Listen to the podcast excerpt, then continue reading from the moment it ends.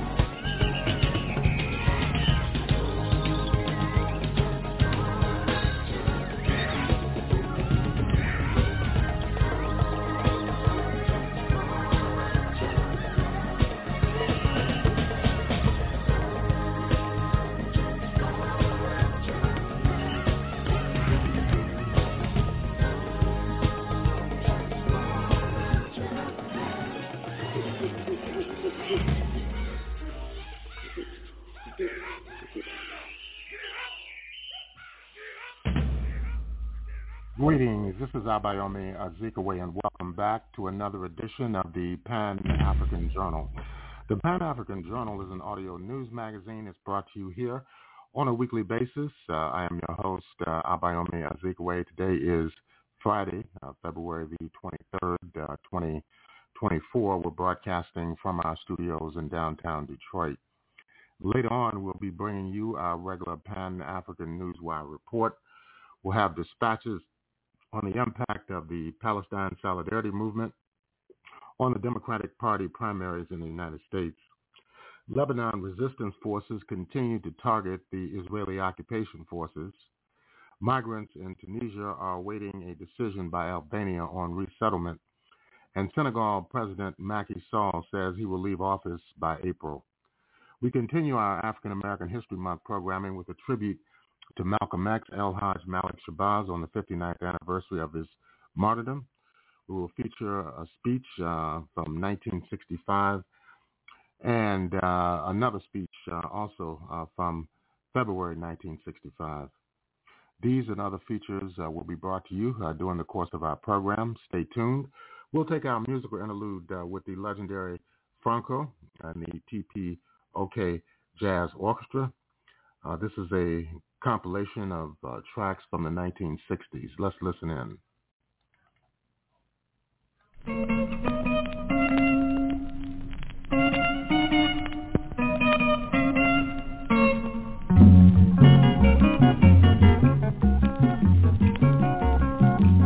likambo mobutu asali afrika mobimba bakoloba indépendance économie mobutu mokengeli. Likambo monene asali union miniere azongi mboka o lokumu na ye lokumu na biso na bana oyo ya nsima. Bino bapolitisien toyeba bino bolinga mbongo na mpomengo e. Mbongo bozwa mbongo bozali kozwa bolingi kaka kurso pouvoir kasi peuple balembi peuple balembi balobi. No na mbala oyo e.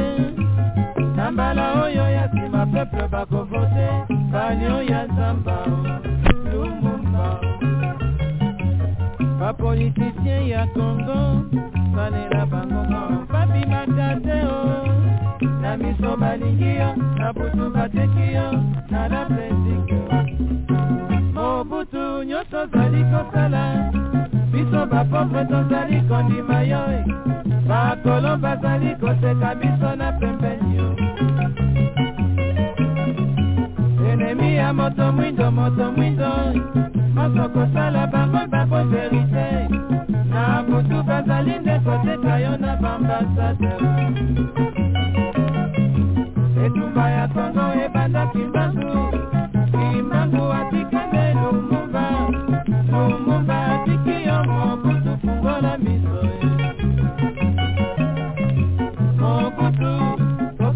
te olingi kongo osala boni ozali solda bengana benemi ya mboka.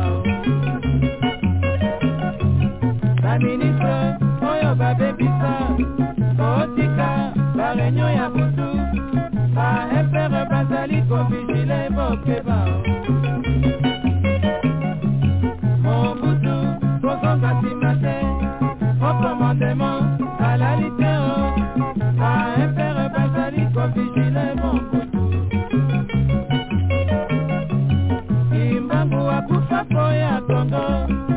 tokolo akufa po ya kongo lumumba azali nde kosunga yo mobutu. Baministre ya kongo mobimba baguvernere ya baprovince badirektere ya kabine botika koteka basekele ya mboka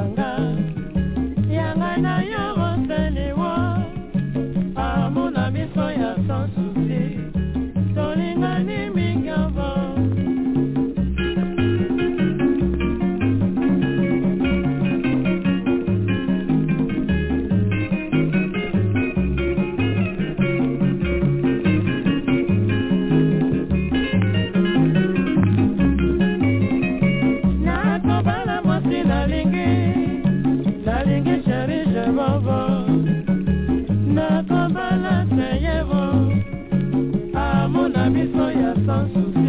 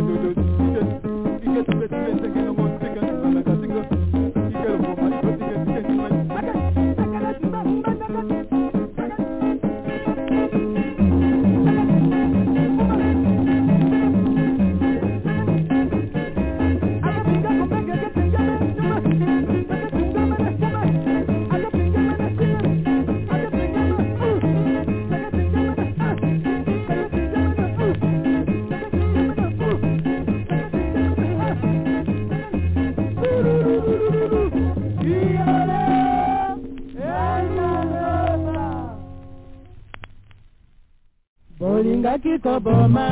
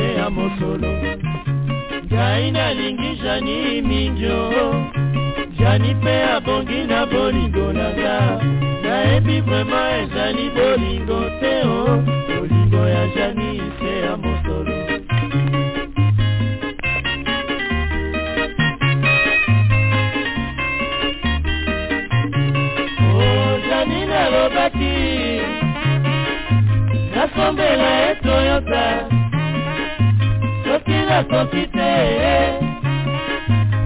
akoboyanga. Nasala mpe nini ye bolingo nde ya mokolo nasomba mpe toyota mpo alinganga janine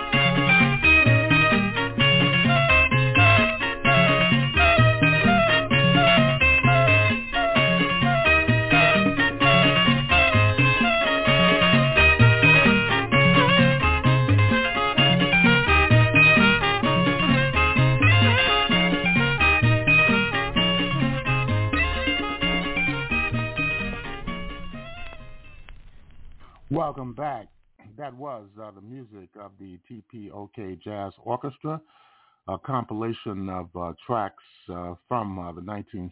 The TPOK Jazz Orchestra headed by uh, Francois Makiadi uh, Luambo, better known as Franco. You're listening to the Pan-African Journal, special worldwide radio broadcast for this Friday, February 23rd, uh, 2024. We're broadcasting from our studios in downtown Detroit. Right now, we want to move into our Pan-African Newswire segment. These are some of the headlines uh, in today's Pan-African Newswire. A report uh, by Politico earlier today detailed that some Democrats in Michigan fear that President Biden's campaign underestimates the discontent among Arab American and young voters uh, over his response to the war on Gaza. Expectations of a high protest vote in the upcoming primary, they worry it won't be a sufficient wake-up call for the campaign. I'm still surprised that they're not taking this more seriously. State Senator Darrin Camilleri uh, told Politico, quote, I feel like this is 2016 all over again, unquote. He added while making reference to Donald Trump's electoral victory that year. It feels like our national party is not listening to our issues on the ground. If the president doesn't change course, it, I would not be surprised if Biden loses the state in November. Another source confirmed to Politico that Democrats are indeed, quote, in trouble, unquote, and the ongoing violence in Gaza may affect Biden's chance of winning back voters. The primary in Michigan next week is expected to reveal the extent of division within the Democratic Party regarding Israel and President Biden's administration. Michigan, which Biden elevated to an early nominating position, represents a diverse range of Democratic voters, including union households and a sizable block of black voters. polls consistently indicate warning signs that Biden among his base, those particularly concerned about the war on Gaza are rallying to express their dissatisfaction by encouraging voters to cast an uncommitted uh, vote uh, in the upcoming primary. Quote, if they're not going to be moved because of the humanity of the Palestinian people, then perhaps they'll view things differently when there's a political calculus they have to take and, into consideration, unquote, said State Representative Abraham Aiyash told this to Politico. He went on to say that Michigan is a state that swung from Donald Trump to Joe Biden and not by significant numbers. So we have to recognize that there are still a lot of voters who feel very frustrated. And you can read this article in its entirety over the Pan-African Newswire. In other news, the Islamic resistance in Lebanon bombed several Israeli sites in support of the resistance and people of Gaza, as well as in response to the aggression on southern Lebanon. The Islamic resistance in Lebanon, Hezbollah, announced earlier today that its forces targeted the Israeli Kia site on the Palestinian-Lebanese border using two Burkan rockets, allowing them to deal extensive damage to the Israeli site. The Islamic resistance announced that it had launched several missiles and rockets at the Ruwesat al-Alam and the radar sites in the occupied Sheba farms. These operations follow a twin drone attack earlier in the day that saw the Islamic resistance using two kamikaze drones to attack the headquarters of the regional council in the northern Israeli settlement of Kiryat Shmona. You're listening to the Pan-African Newswire segment of the Pan-African Journal. And in Tunisia, migrants and asylum seekers on Thursday expressed their divided opinion over Albania's controversial migration deal with Italy. Albania's parliament approved a deal for the country to hold thousands of asylum seekers for Italy in a vote yesterday despite protests from opposition lawmakers and human rights groups. For some of the people currently sheltering at a camp in Tunisia, Albania is not the destination of choice for them. However, others said they were open to going to Albania, especially those fleeing war or repression in their own countries. Quote, we need safety and security because we don't know what will happen to us in Albania. If Europe's decision will help us, we support it and hope they will help us because we are already fleeing from war, unquote, said Ahmed, a Sudanese refugee who did not give his last name. Under the five-year deal, Albania would shelter up to 3,000 migrants rescued uh, from international waters at any one time. And finally, in the West African state of Senegal, President Macky Sall said yesterday that he will end his term in April as expected, but he didn't give a new date for the presidential election originally scheduled for Sunday. Sall, who is wrapping up two terms in office and who has said he wouldn't run again, postponed the election for 10 months, citing unresolved disputes over who could run. But his move uh, was struck down by the Senegal's constitutional court as being illegal. Speaking to journalists uh, just two days, just one day ago, on live television, Sall said he would end his term as scheduled on April 2nd. However, it was unclear if a new president could be elected uh, before then. With that, uh, we're going to conclude uh, the Pan-African Newswire segment of the Pan-African Journal. In concluding this segment of our program, we'd like to remind our listeners that the Pan-African Newswire is an international electronic press service. It is designed to foster intelligent discussions on the affairs of African people throughout the continent and the world. The press agency was founded in January of 1998. Since then, it has published tens of thousands of articles and dispatches in hundreds of newspapers, uh, magazines, journals, research reports, and on blogs and websites throughout the world. The Pan-African Newswire represents the only daily international news source on Pan-African and global affairs. If you'd like to log on to the Pan-African Newswire, all you need to do is go to our website, and that's at panafricannews.blogspot.com. That's panafricannews.blogspot.com. If you'd like to have access to today's Pan-African Journal, special worldwide radio broadcast for Friday, February 23rd, uh, 2024, just go to the Pan-African Radio Network. That's at blogtalkradio.com forward slash Pan-African Journal. That's blogtalkradio.com forward slash Pan-African Journal. We'll take a break. We'll be back with more of the Pan-African Journal for this week.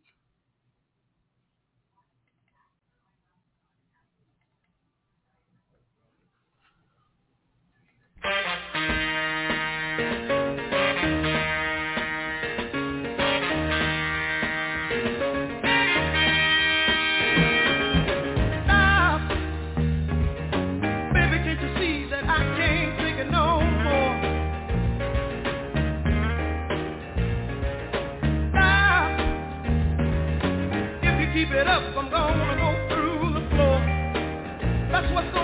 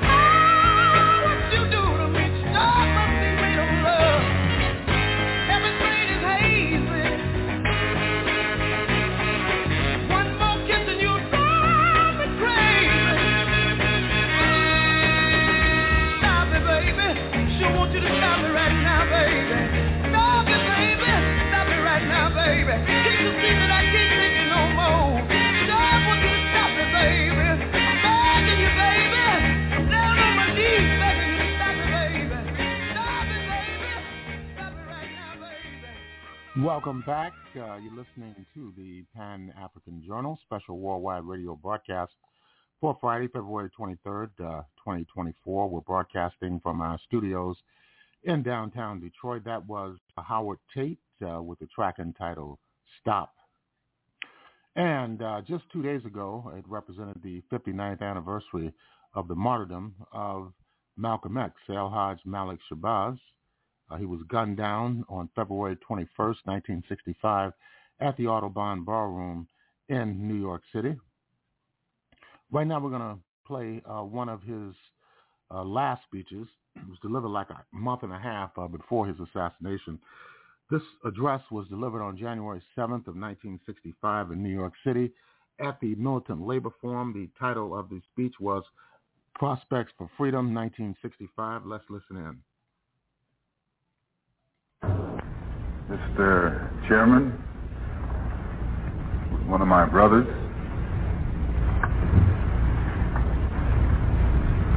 ladies and gentlemen, brothers and sisters, this is, I'm very honored, I feel very honored, it's an honor to me to be able to come back to the Militant Labor Forum again this evening. It's my third time here. I was just telling my brother up here that probably tomorrow morning the press will, will try and make it appear that this little chat that we're having here this evening took place in Beijing or someplace else.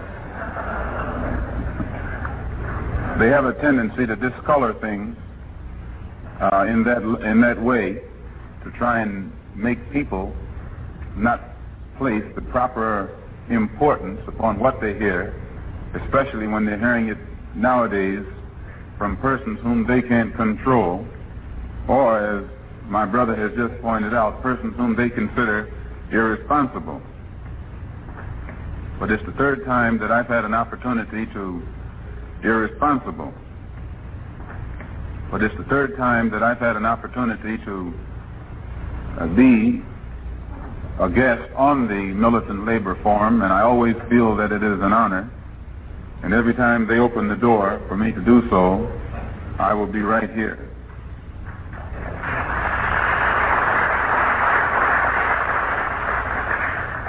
The, the, the Militant newspaper is one of the best in New York city. In fact, it's one of the best everywhere you go today because everywhere I go, I see it. I saw it even in Paris about a month ago. Uh, they were reading it over there, and I saw copies of it in some parts of Africa where I was during the summer. I don't know how it gets there, but if you put the right things in it, what you put in it, we'll see that it gets around.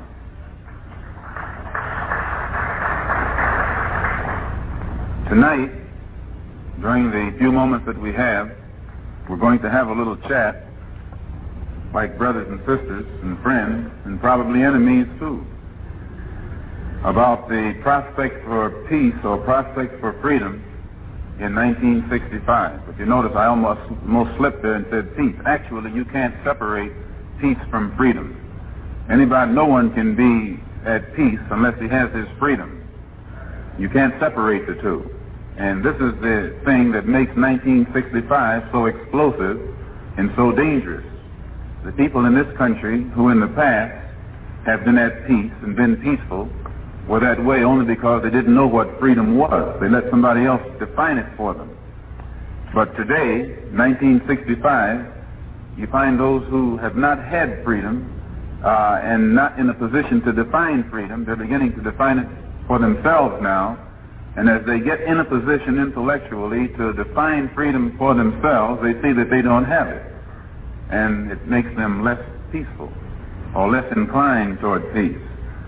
So in discussing this topic tonight, prospects for freedom in 1965, I think we have to go back at least 12 years or 10 years to the time when the struggle of the black man in America began to be projected into the limelight, not only in this country but throughout the world. It started primarily with the Supreme Court decision, so-called desegregation decision, and uh, I should say so-called desegregation, so-called decision, because uh, there has been some doubt as to what they really handed down. One of the main ingredients in the struggle of the black man in America for the past 12 years has been the black Muslim movement. No one can can uh, deny the role that the black Muslim movement has played in America during the past 12 years has been one of the main ingredients in the uh, stepped up militancy on the part of black people throughout this country. No matter what direction the black Muslim movement itself was headed in, no matter what its own organizational philosophy was, and no matter what other people thought about it, no matter what their personal opinions were of the black Muslim movement, still it cannot be denied that that movement, because of its uncompromising stand and uncompromisingly militant approach to things, uh, forced other civil rights organizations to be more militant than they normally would have been, and forced many of the civil rights leaders definitely to be more militant than they ever would have thought of being. So the, the militancy of the black man in America during the past 10 years, in my opinion, can be traced largely to the existence and presence of the movement, which I'm referring to now for purpose of identification as the black Muslim movement. Its contribution to the black struggle for freedom in this country was militancy. It made many of our people dare to get loud for the first time in 400 years.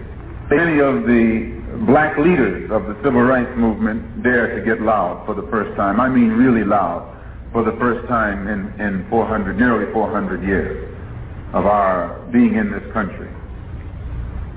They got more militant than they intended to be, and they made many of the people become more militant than they intended for the people to be.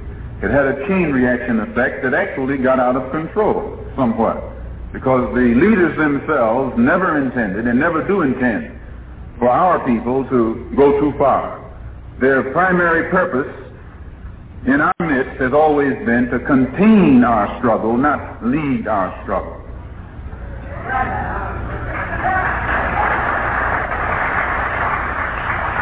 Proof of which seldom are they seen until the irresponsible elements in the black community begin to explode. And then they go all the way around the country to grab one of them from wherever he's traveling and bring him in to cool things down, to tell us to be cool or tell us to take it easy, don't rock the boat. This is their function. This is their role. At least it has been up until recent times. They never have been put in the role that they're in with the intention by the, by the one who puts them there of them leading us into any uncompromising un, uh, and militant uh, struggle. But the existence of some of the Muslim groups and the black nationalist groups that couldn't be controlled by the power structure downtown, and I only use the expression power structure downtown to keep from calling it what it actually is. These nationalist elements actually uh, serve their purpose in that sense. They gave respectability to the civil rights groups and gave acceptability to the civil rights groups. Ten years ago or more, the NAACP was looked upon as a, a radical, leftist, almost subversive movement. And then when the black Muslim movement came along, the power structure said, thank the Lord for Roy Wilkins and the NAACP.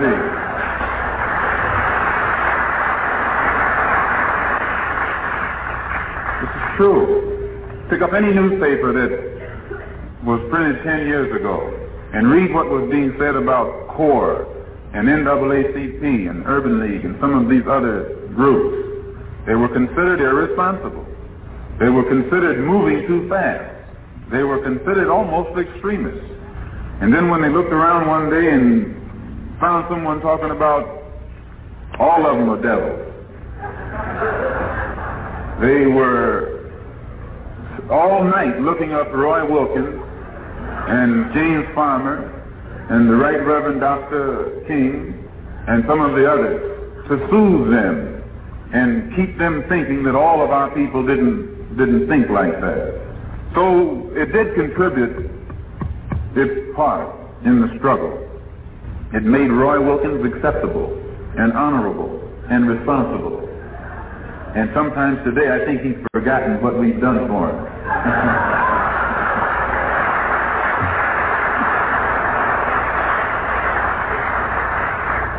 this is one of the reasons why Tom Mboya has lasted so long in Kenya. Uh, during the Mau Mau uprising, when white people were scared to death, not only in Kenya, but throughout Africa, and not only in Africa, but throughout the world. Because there were people who looked just like the Kikuyu right here in New York, in Mississippi, and other places. When, uh, when Mau Mau was on the rampage and Jomo Kenyatta was given the image of a monster, because his own image was so ghastly in, in the sight of whites, the image of Tom Mboya immediately became acceptable.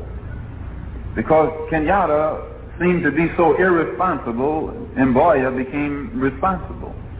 He became acceptable, responsible, you know, and made everybody happy.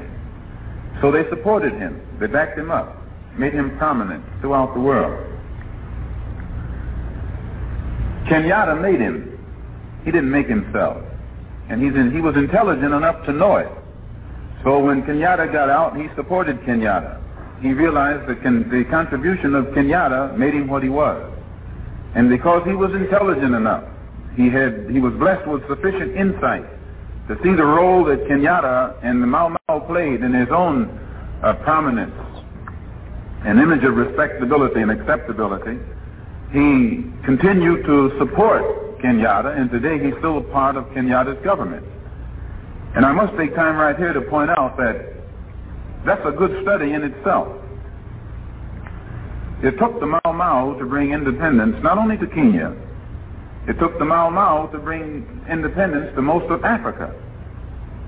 When a man is sad over his miserable condition, he does nothing to change it. Sadness doesn't change anything. It's only when he gets mad that he changes. It takes madness to change it. One of the things I noticed when I was in Africa traveling around, I noticed many Africans who were still colonized, still exploited, still oppressed. And one of the things all of them had in common was they seemed sad.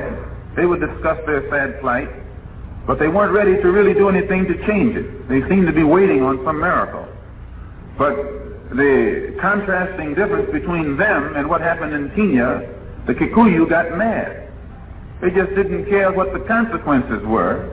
They knew they cared nothing about legality, morality, or anything. All they knew was that they were being oppressed unjustly, illegally, immorally. And because of this unjust, illegal, immoral oppression that they were suffering, they came to the conclusion that they would be within their rights to bring it to a halt by any means necessary. And they adopted those means. When they began to use these means in their struggle for freedom, the, the press of the West began to project them in a very negative image. They were freedom fighters. They were African patriots fighting against oppression. They weren't fighting against a legal government. They weren't fighting against a moral society. They were fighting against a, uh, a colonial power, an imperialist power, uh, a vulturous society.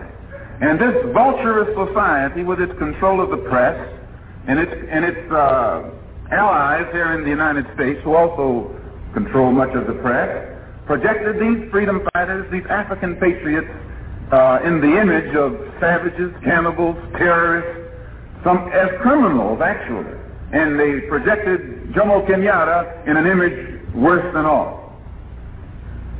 But the Mau Mau weren't image conscious. They weren't uh, status seekers. They weren't social climbers. They wanted freedom. And they came to a conclusion at a point in their journey that the only way there was to get it was the way they did it. And they got it. I admire them for that. I respect them for that.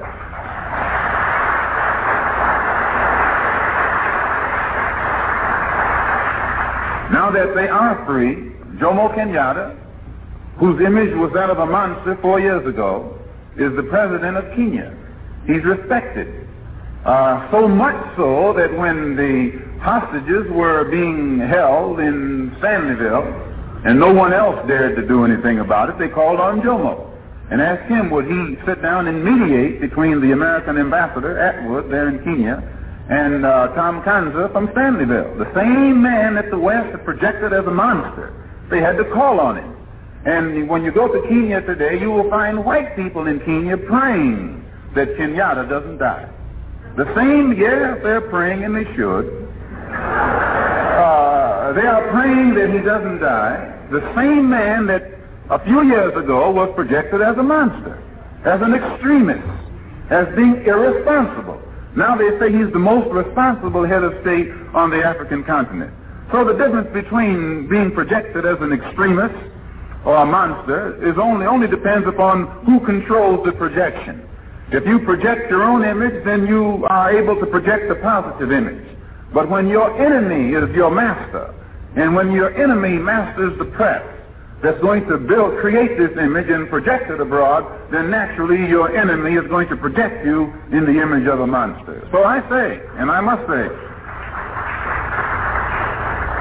because a reporter was asking me a few moments ago to either confirm or deny the statement I had mentioned where I said we need a Mau Mau in the United States. I never would deny that. Why, we need more than a Mau Mau in the United States.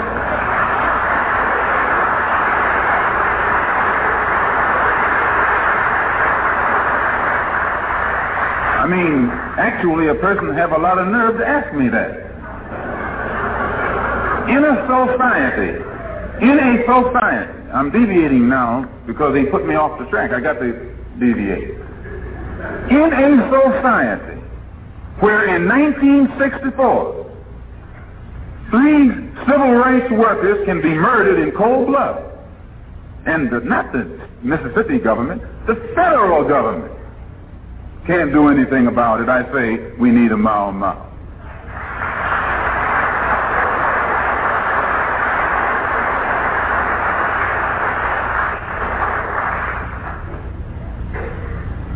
Negro educator can be murdered in Georgia, and they know who murdered him, and the government can do nothing about it, I say we need a Mau Mau.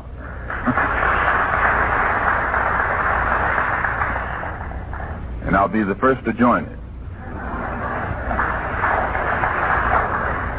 And a lot of people that you don't think go for it will line right up behind me.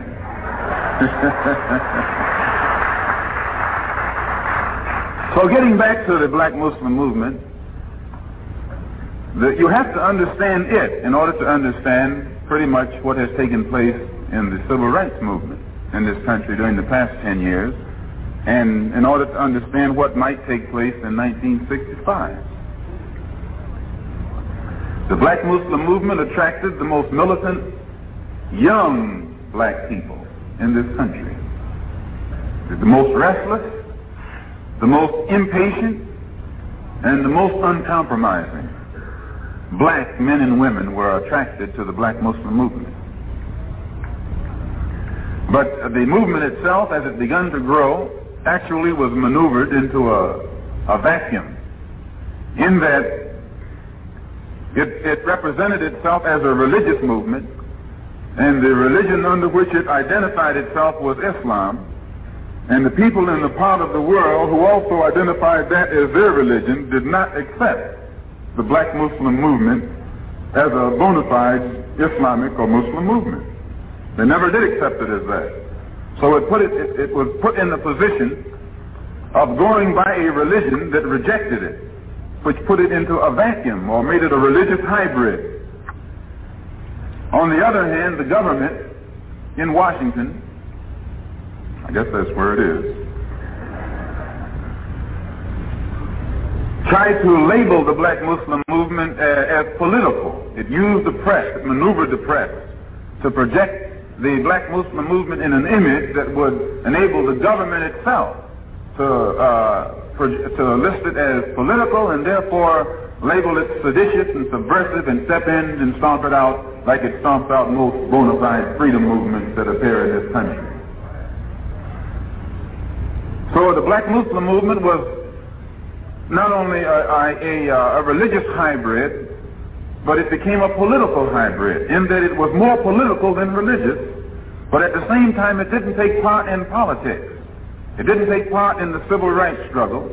It took part in nothing that black people in this country was doing to correct conditions that existed in our community other than it had a moral force, that it, it stopped our people from getting drunk and taking drugs and things of that sort, which is not enough. After you sober up, you're still poor. So it became in a vacuum. It had it actually developed, it grew, it became powerful, but it was in a vacuum. And it was filled with extremely militant young people who weren't willing to compromise with anything and wanted action. More action actually than the organization itself could produce. More constructive action and positive action than the hierarchy of the organization was qualified actually to produce. The main objective of the movement was land. The main objective of the movement was land. But the, those in the movement were told that God would come and take them to that land. Well, for a time this was all right, but no visible means were ever detected by anyone in the movement that would enable us to see that a plan was afoot to make this objective materialize. It caused dissatisfaction. It caused dissension, which eventually developed division.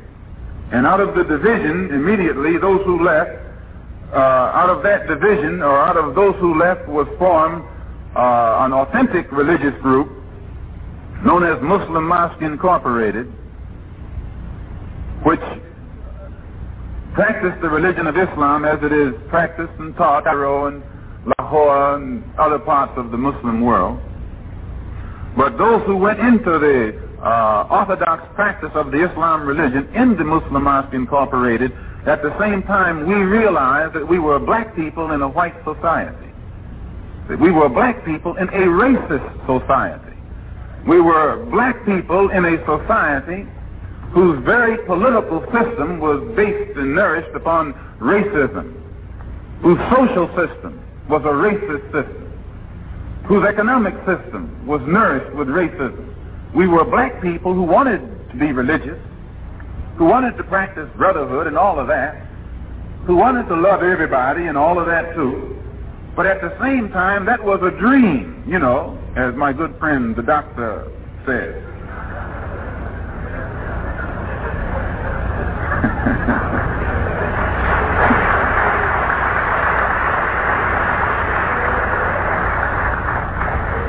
so wanting brotherhood and wanting peace and wanting all these other beautiful things, we had to also face reality and realize that we were in a racist society that was controlled by racists from the federal government right on down to the local government, from the White House right on down to City Hall.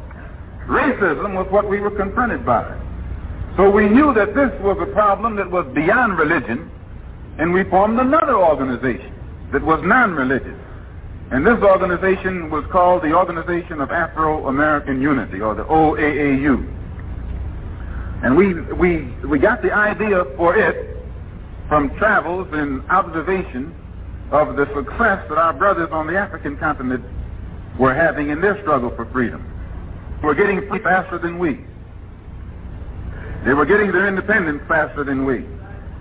They were getting recognition and respect even when they came to this country faster than we. So we had to find out what was happening. How were they doing it and what were they doing? So we could try a little bit of it. In the, on, on the African continent, the imperialists, the colonial powers had always divided and conquered. They had practiced divide and conquer. And this had kept the people of Africa and Asia from ever coming together. So on the African continent had appeared an organization known as the OAU, or Organization of African Unity. And this had been put together by a group of uh, highly skilled African intellectuals and politicians. Uh, and it was designed to make the African heads of state who had been kept apart and divided from each other by differences, petty differences, per, uh, personal differences, this organization prov- provided an atmosphere in which these heads of state could submerge their differences and work together in areas where they could agree toward a common objective. And since we in America were confronted with the same divisive tactics from our enemy, we decided to call ours the Organization of Afro-American Unity, which would be uh, designed after the letter and spirit of the Organization of African Unity. In fact, we considered ourselves an offspring of our uh, parent organization on our mother continent.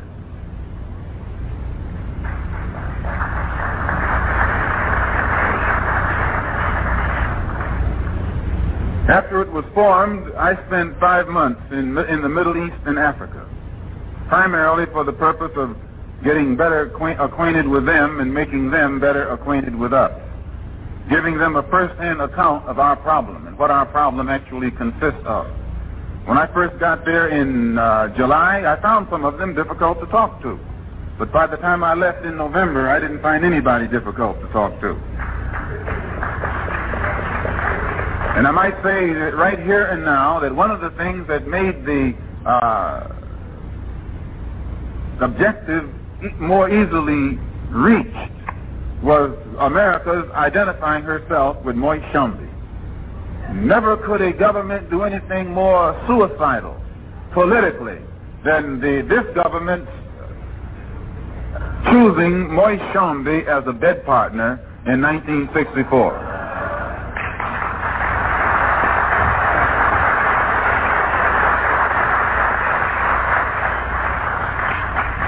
And the, the offspring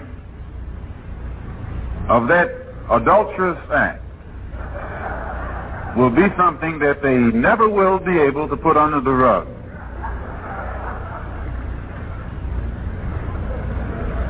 By the time I had returned,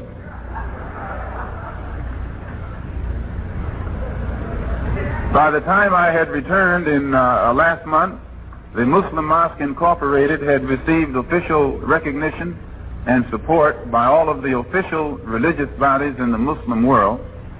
And the Organization of Afro-American Unity had also received recognition and support from all of the African countries uh, where I visited and, and most of those where I didn't visit.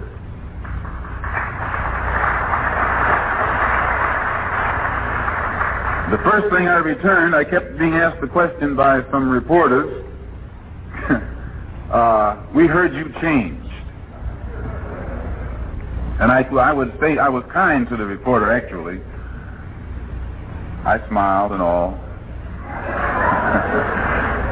but I would say to myself, how in the world can a white man expect a black man to change before he has changed? How do you expect us to change when you haven't changed? How do you expect us to change when the cause that made us as we are has not been removed? Why, it's infantile, it's immature, and adolescent on the part, on your part, to expect us to change, to expect us to be done enough to change, when you have not yet gone to the cause of the condition that makes us act as we do. You got the wrong man.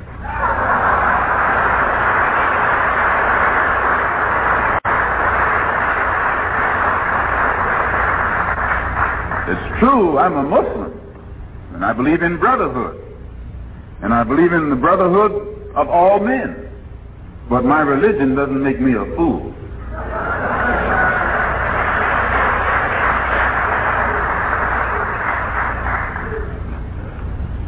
My religion makes me be against all forms of racism. It keeps me from judging any man by the color of his skin. It teaches me to judge him by his deeds and his conscious behavior. And it teaches me to be the right, be for the rights of all human beings, but especially the Afro-American human beings.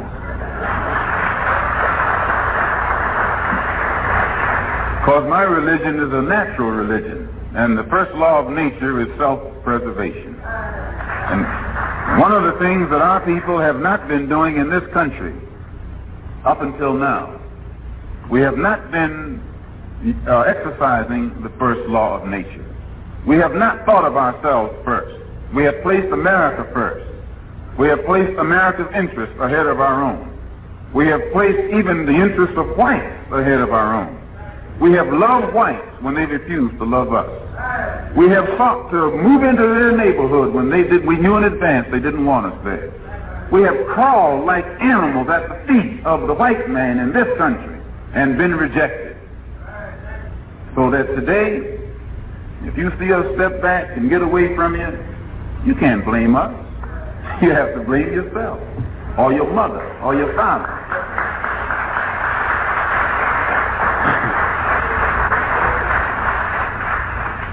You don't want to accept the blame yourself, then put it on your mother and your father.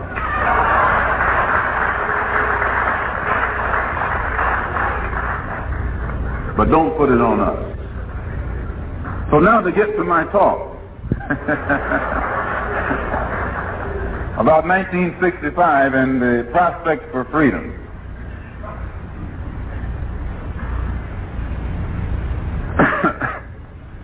In 1964, oppressed people all over the world, in Africa, in Asia, in Latin America, in the Caribbean, made some progress. Northern Rhodesia threw off the yoke of colonialism and became Zambia, was accepted into the United Nations, the Society of Independent Governments. Nyasaland became Malawi, also was accepted into the UN, into the family of independent governments. Zanzibar had a revolution.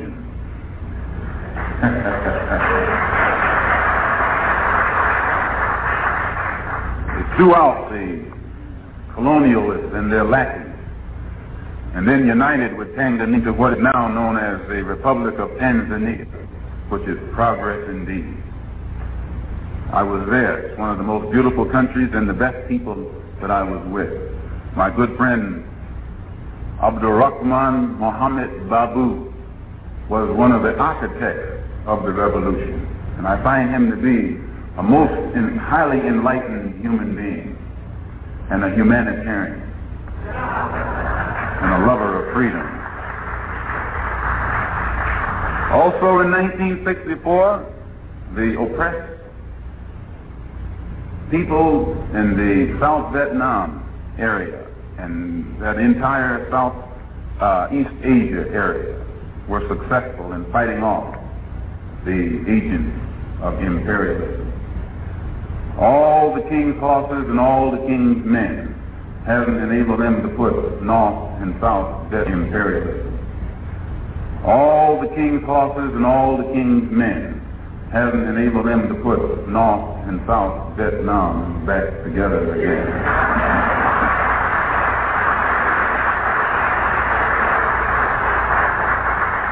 Little rice farmers, rice farmers, peasants with a rifle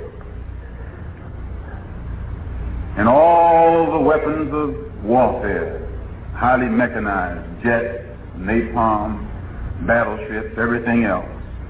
And they can't put those rice farmers back where they want them. Somebody's waking up. In the Congo also, the People's Republic of the Congo, headquartered at Stanleyville, fought the war for freedom against Tshombe, who was an agent of Western imperialism. And by Western imperialism, I mean that which is headquartered in the United States, in the State Department.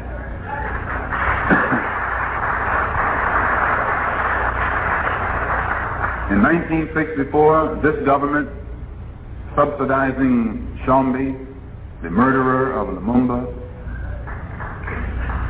and Tshombe's mercenaries, hired killers from South Africa, along with the former colonial power Belgium, dropped paratroopers on the people of the Congo, used Cubans that they had trained to drop bombs on the people of the Congo with American-made planes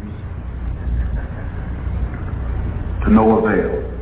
The struggle is still going on, and America's man Tshombe is still losing.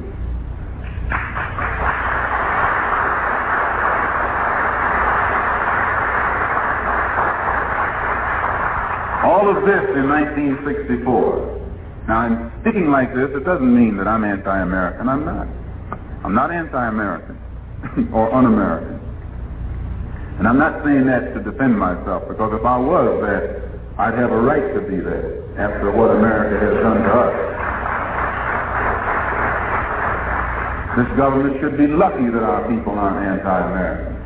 They should get down on your hands and knees every morning and thank God that 22 million black people have, have not become anti-American.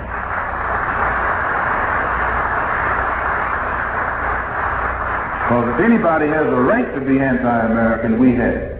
You've given us every right to it. And the whole world would side with us if we became anti-American. You know, that's something to think about. But we're not anti-American. But we see we are anti or against what America is doing wrong in other parts of the world as well as here. And what she did in the Congo in 1964 is wrong. It's criminal. Criminal. And what she did to the American public, to get the American public to go along with it, is criminal. What she's doing in South Vietnam is criminal. She's causing American soldiers to be murdered every day, killed every day, die every day, for no, no reason at all. That's wrong. Now, you're not supposed to be so blind with patriotism that you can't face reality. Wrong is wrong no matter who, who does it or who says it.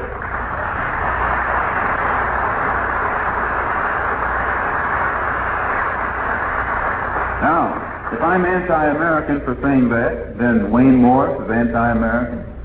Church, senator from somewhere out there, is anti-American. A whole lot of them in Washington, D.C. is anti-American. So I'm just telling you what I, I read the good senators said. Also in 1964, uh, China exploded her bomb, which was a scientific breakthrough for the oppressed people in China who suffered for a long time.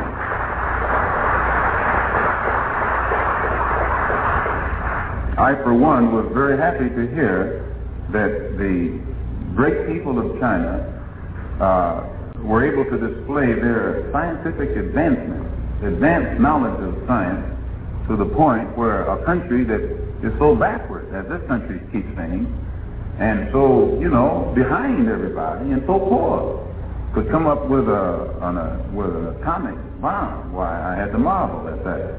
It uh, made me realize that poor people can do it as well as rich people.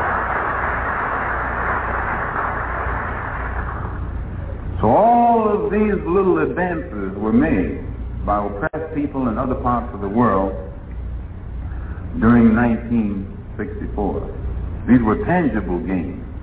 And the reason that they were able to make these gains, they, they realized that power was the magic word. Power against power. Power in defense of freedom is greater than power in behalf of tyranny and oppression.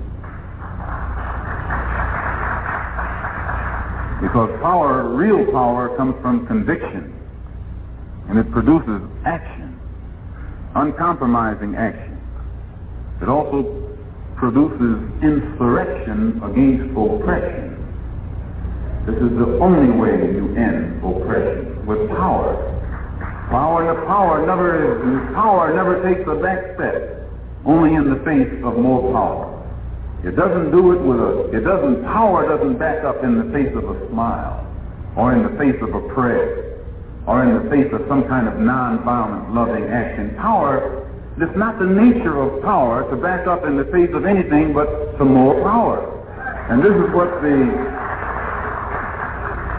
this is what the people have realized in Southeast Asia, in the Congo, in Cuba, in other parts of the world, that power recognizes only power. And all of them who recognize, realize this have made gains. Now here in America, it's different. When you compare our strides in 1964 with strides that have been made forward by people elsewhere all over the world, only then can you appreciate the great double cross experienced by black people here in America in 1964.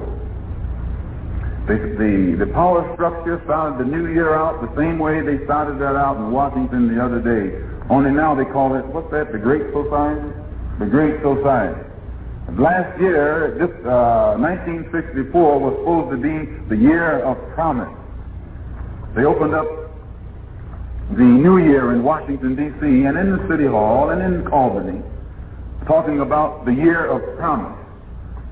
Promise that black people would make advances in education, we'd get better schools, better school facilities, better teachers, that jobs would open up. There would be less black people in the unemployment line. That in areas of the South where we formerly had not been able to vote, we would be, we would be able to register and vote. That we would become socially acceptable to those who in the past did not consider us socially acceptable. But by the end of 1964, we had to agree that in, instead of the year of promise, instead of these promises materializing, they substituted devices to create the illusion of progress. And 1964 was the year of illusion and delusion. We received nothing but a promise we received nothing that would actually solve the problems that we were confronted by in January of 1964. In 1963, they had used a trick. One of their devices to uh, let off the steam of frustration was the March on Washington. They used that to make us think we were making progress. Imagine marching to Washington and getting nothing for it whatsoever. But it shows you how shrewd the power structure is. It the people through the leaders, as long as the people believe in the leaders. In 63, it was the March on Washington. In 64, what was it? The Civil Rights Bill. Right after they passed the Civil Rights Bill, they murdered a Negro in Georgia and did nothing about it. Murdered two whites and a Negro in Mississippi and did nothing about it. So that the Civil Rights Bill has produced nothing where we're concerned. It was only a, a valve, a vent, that, will ena- that would enable us, that was designed to enable us to let off our frustration. But the bill itself was not designed to solve our problem.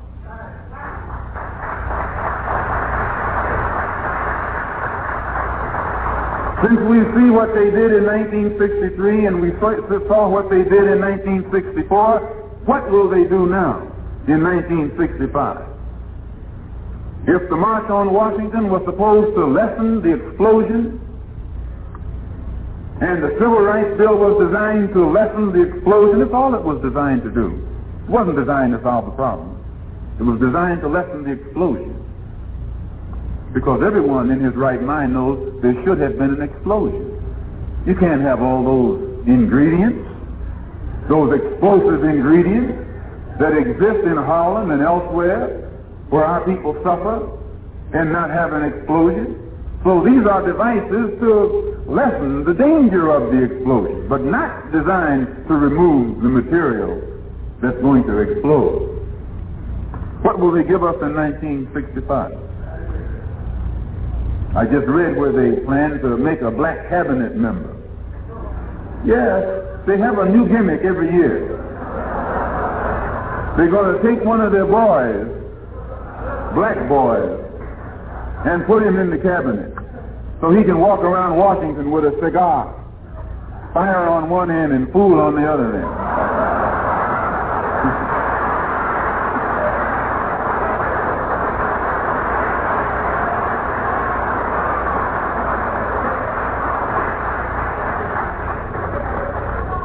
And because his immediate personal problem will have been solved, he will be the one to tell our people, look how much progress we're making.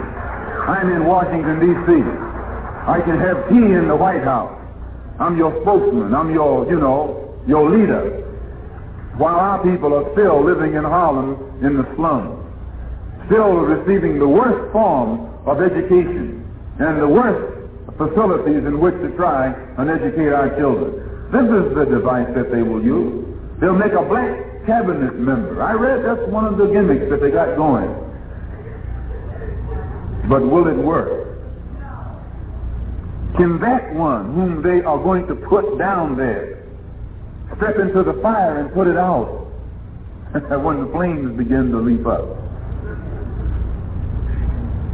When people take to the streets in their explosive mood, will that one that they're going to put in the cabinet be able to go among those people? Or they'll burn him faster than they burn the ones who've been in.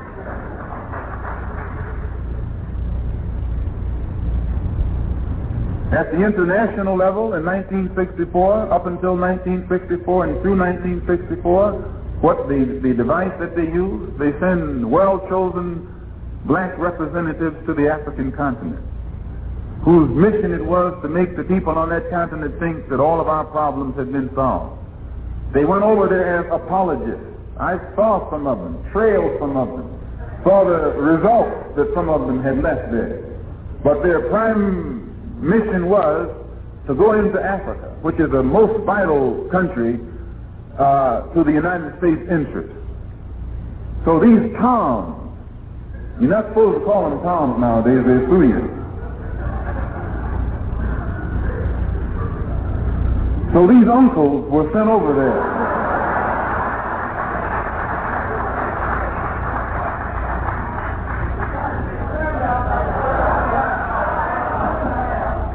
So don't don't bother the man. He's he's doing his job.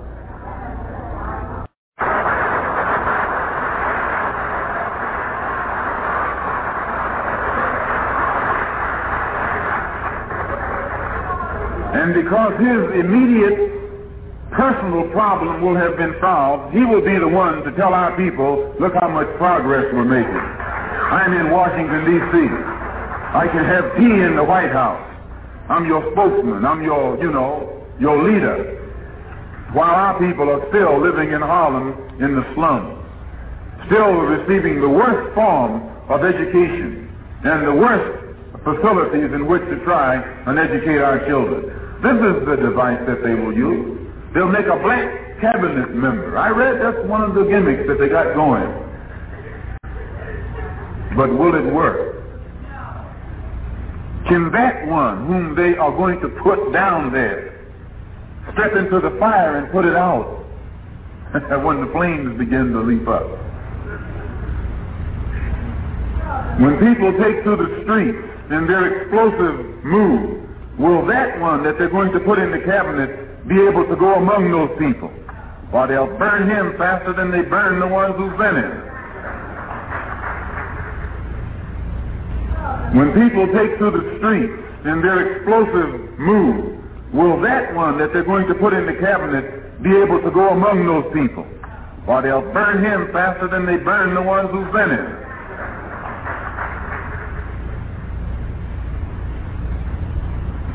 At the international level in 1964, up until 1964 and through 1964, what the, the device that they use, they send well-chosen black representatives to the African continent, whose mission it was to make the people on that continent think that all of our problems had been solved.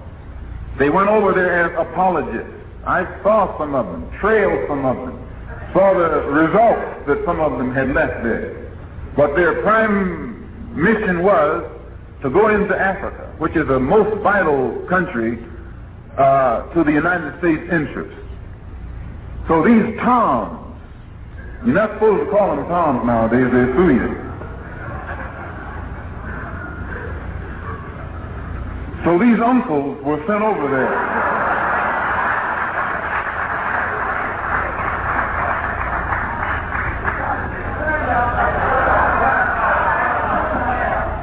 So don't don't bother the man. He's he's doing his job. He's gonna put you on TV so you can get investigated.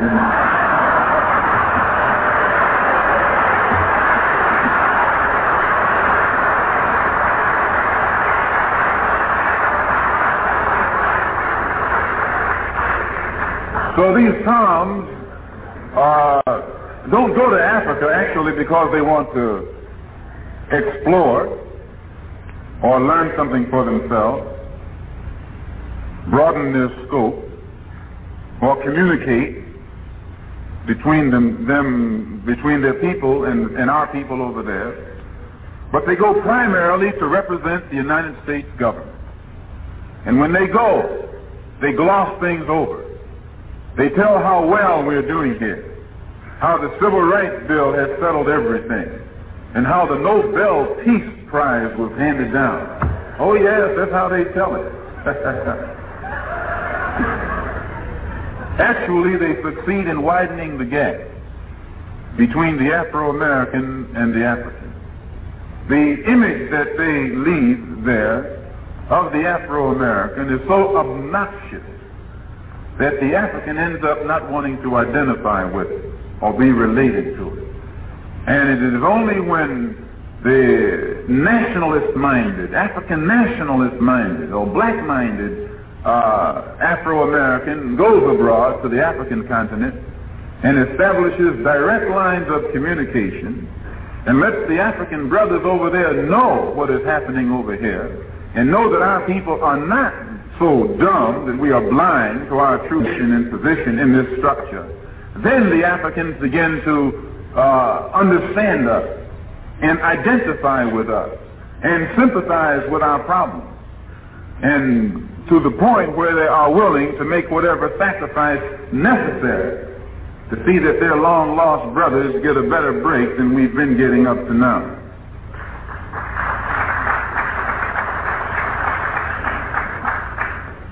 On the national scale during 1964, as I just mentioned, politically, the Mississippi uh, Freedom Democratic Party had its face flashed at Atlantic City at a convention over which Lyndon B. Johnson was the boss and Hubert Humphrey was the next boss and Mayor Wagner had a lot of influence himself.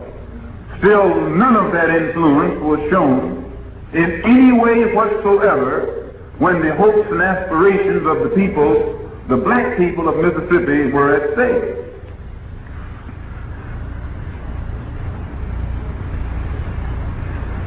Though at the beginning of 64 we were told that our political rights would be broadened, it was in uh, 1964 that the two white civil rights workers working with the black uh, civil rights worker was murdered.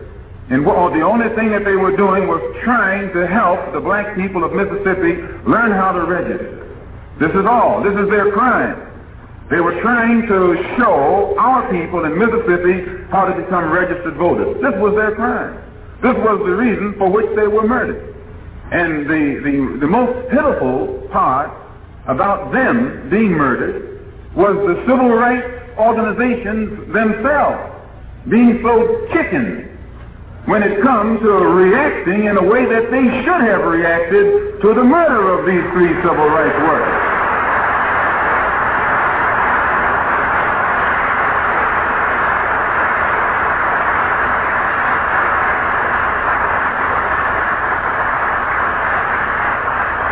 The, the civil rights group sold those three brothers out. Sold them out. Sold them right down the river because they died. And what has been done about it? And what voice is being raised every day today in regards to the murder of those three civil rights workers? It has been forgotten. You hear nothing else about it. And the only time it comes up is when J. Edgar Hoover calls one of the Negro leaders a liar and then another argument starts in motion and they then ask, what about the brothers who got murdered? But when it comes to the murder itself, it's forgotten, gone by, glossed over, and nothing has been done about it. So this is why I say, if we get involved in the civil rights movement and go to Mississippi or any place else to help our people get registered to vote, we intend to go prepared.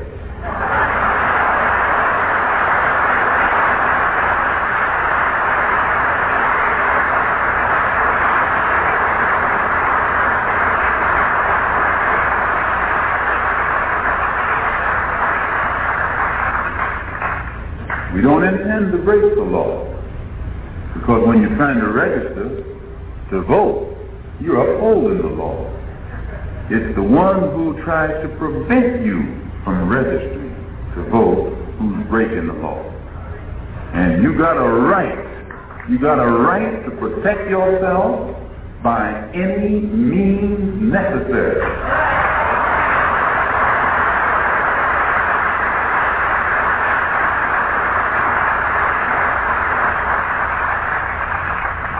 And if the government doesn't want civil rights groups going equipped, the government should do its job.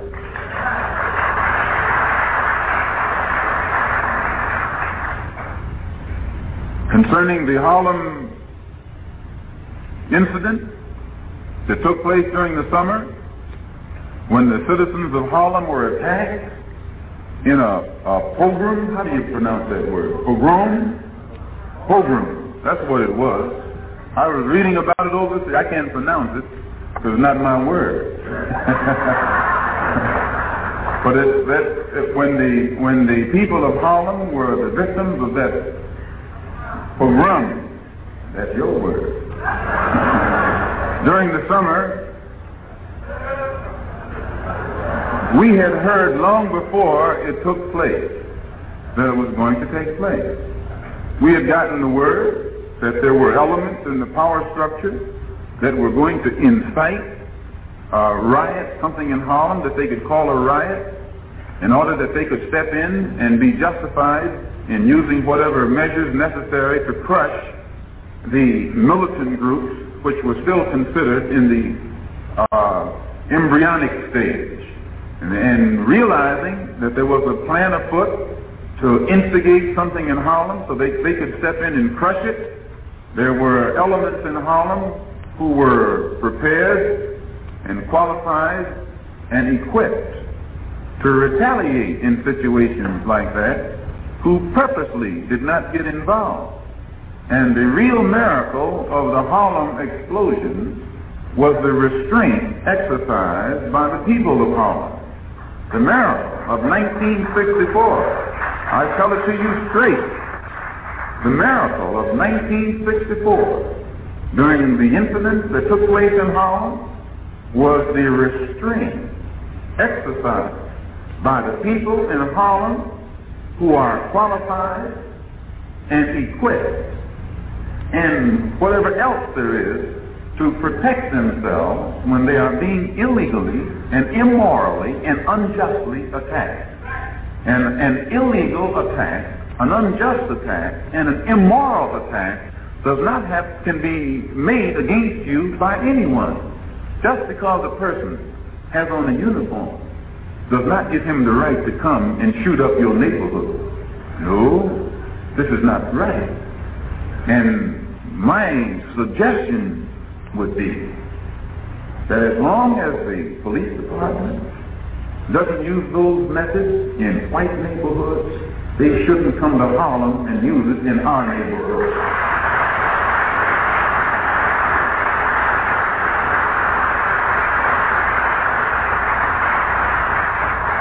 I wasn't here.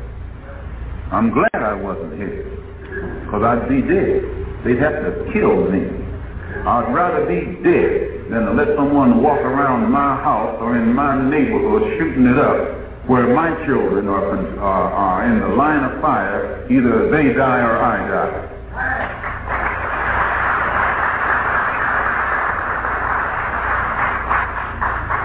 It's not intelligent.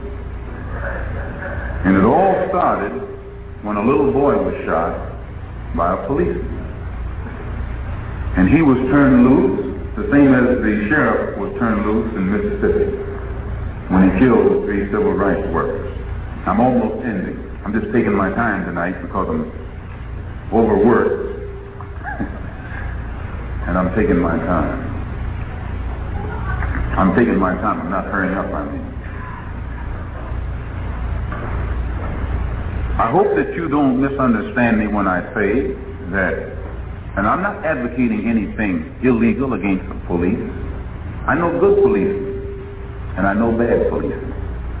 I know policemen that bend over backwards to be human and to protect other humans and to treat people as if they are human beings. Then I know others who shouldn't be on the force. They're not qualified morally, either even mentally. Some of them not even psychologically to be on the force. Well, those kind I don't go for. But those who can pass the test, they're all right. We don't include them with the rest. While millions of our people are starving in this country, this government is spending billions of dollars abroad to feed other people. They're sending wheat over to Russia and Poland, some of those other places and dumping a lot of it in the ocean to keep the market down while people are starving.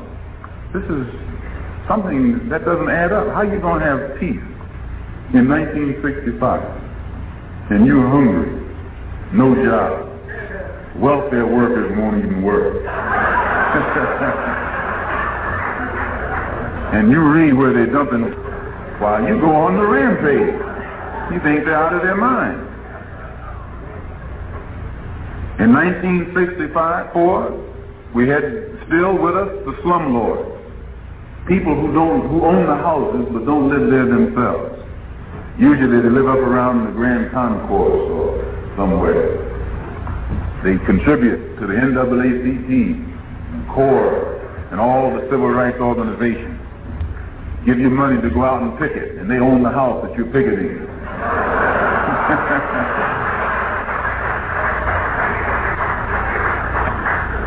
And this bad housing conditions that continue to exist up there, they keep our people the victims of health problems. High in, infant and adult mortality rate. It's higher in Harlem than any other part of the country or part of the city. They promised us jobs and gave us welfare checks instead. We're still jobless. We're still unemployed. The welfare is taken care of making us beggars, robbing us of our dignity, of our manhood.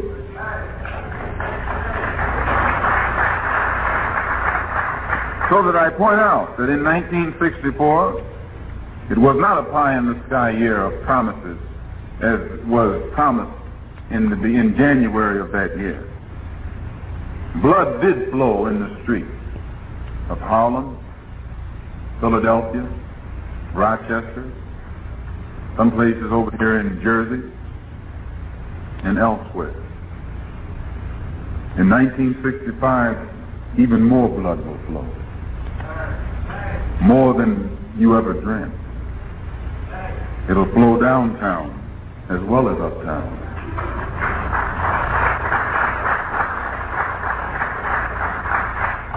Why? Why will it flow? Have the causes that forced it to flow in 65 or 64 been removed? Have the causes that made it flow in 63 been removed? The causes are still there. How can you sit around and, and, and, and naively, in such a naive way, and make yourself think that things are getting better when the causes that created the bad conditions still remain. The only one whose problem is solved is the leader. They get the peace prize, while the people have no peace. Or as he himself said, while he's up on the mountain, the people are in the valley.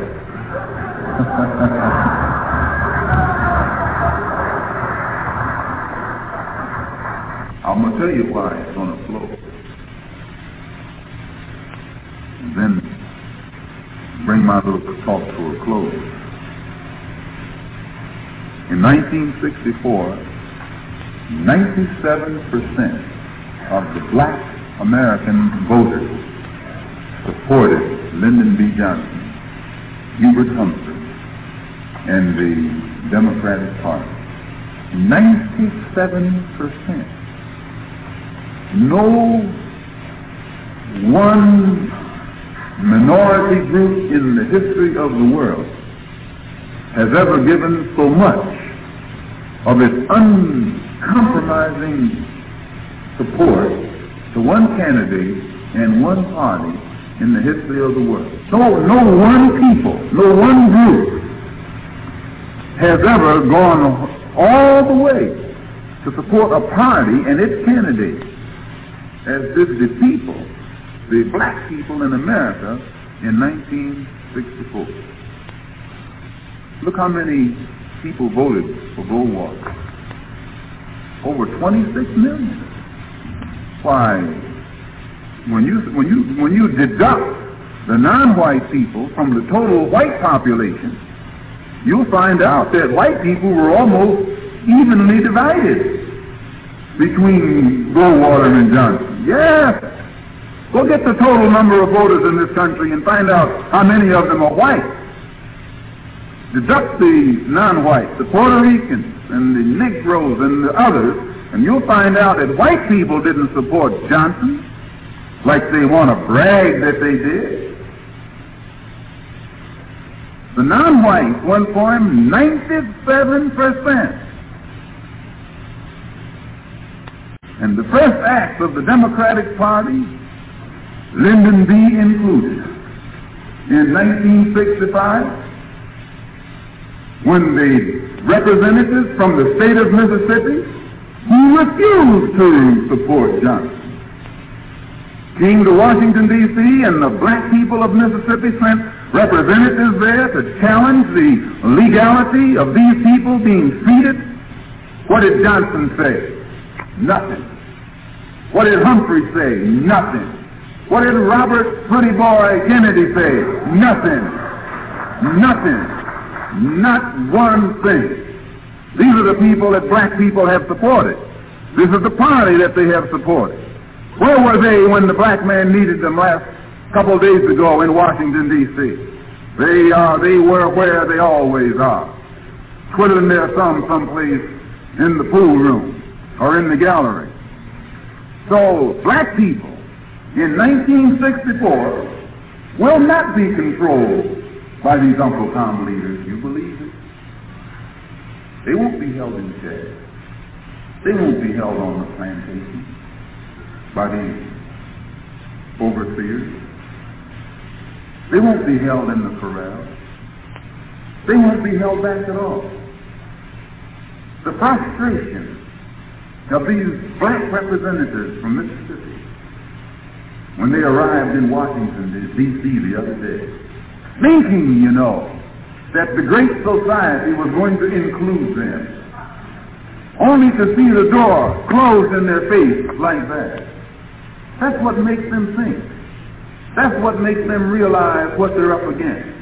It is this type of frustration that produced the Mau Mau. They reached the point where they saw it takes power to talk to power. It takes power to make power respected. It takes madness almost to deal with a power structure that's so corrupt. So corrupt. So in 1965, we should see a lot of action.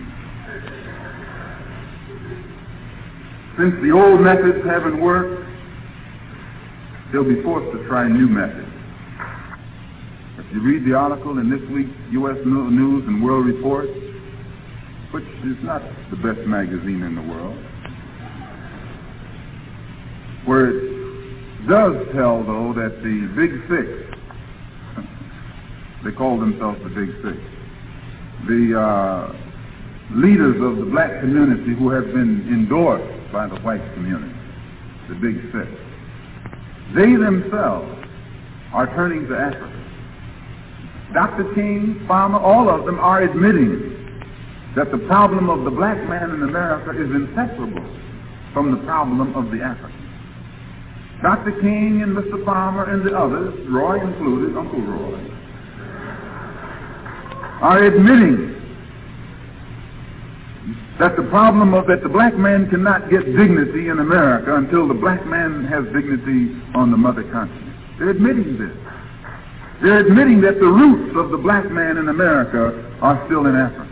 They're admitting this. I was shocked to see them admit so much so soon, so publicly. I was shocked to see that they will say in public what they've always agreed to in private. I was shocked.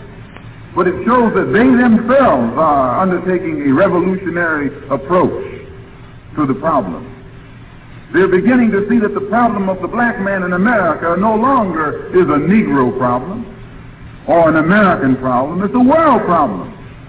When they begin to identify our struggle with the struggle of the brothers on the mother continent, then these big six, Uncle Roy, are seeing the necessity of internationalizing the problem. Now, either they have to deny it or confirm it. But I don't think this magazine would say all what it has said and quote them too. Here it has Dr. King saying, there is a growing willingness among U.S. Negroes to identify with the Africans. There is a sense of pride as American Negroes see of importance in the United Nations, accorded courtesies which American Negroes are not accustomed to receiving in their own country. Dr. King talking. He was up on the mountain. and he's there beginning to see that's the only way the black man in this country will ever get any solution to his problem. It will have to be a solution which the government in Washington has no hand in. Because the government can't solve the problem. The government consists of crackers from Mississippi and Georgia and Alabama and, and, and Arkansas and Texas.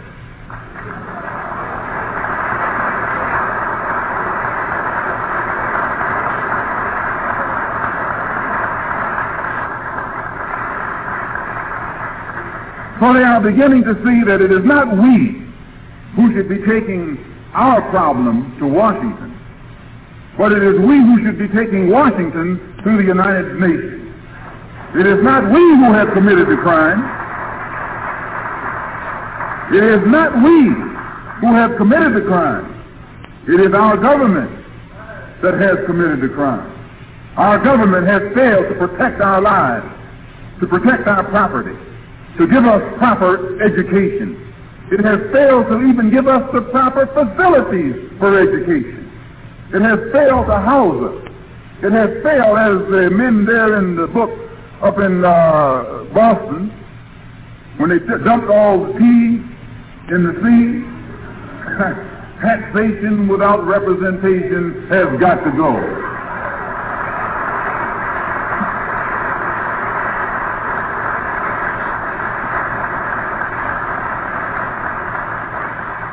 So I say in my conclusion, to read from another newspaper, many of you say, well, would we have the right to take the problem of the black man in this country before the UN? I say yes, because here it says, this was in the Post a couple days ago. The Post is a New York paper, represents itself as liberal, which is a misrepresentation. It says, uh, House asked to condemn Soviet treatment of Jews. Representative Halpern of Queens urged the House today to condemn what he termed the odious and discriminatory treatment of the Jewish community in the Soviet Union. He drafted resolutions for introduction that would condemn Russia for persecuting for the persecution of Jews and placed the House on record as favoring continued American efforts to obtain through the UN world condemnation and prohibition of anti-Semitism in treaty form. Soviet policy, Halpern said in a prepared speech, involves a premeditated effort to stamp out Jewish culture and religion. It is a deliberate policy, but also a, a, a secretive one. If this representative voted into office probably by many people sitting right here can go to Washington, D.C. and get that house, that governmental body, to stick its nose in what's happening to three million people all the way on the other side of the world and have that government brought into the United Nations and condemned for its abuse of the rights of those 3 million people, I say that the 22 million black people in this country are justified and within our rights as our brothers on the African continent to take this government into the United Nations and protect us.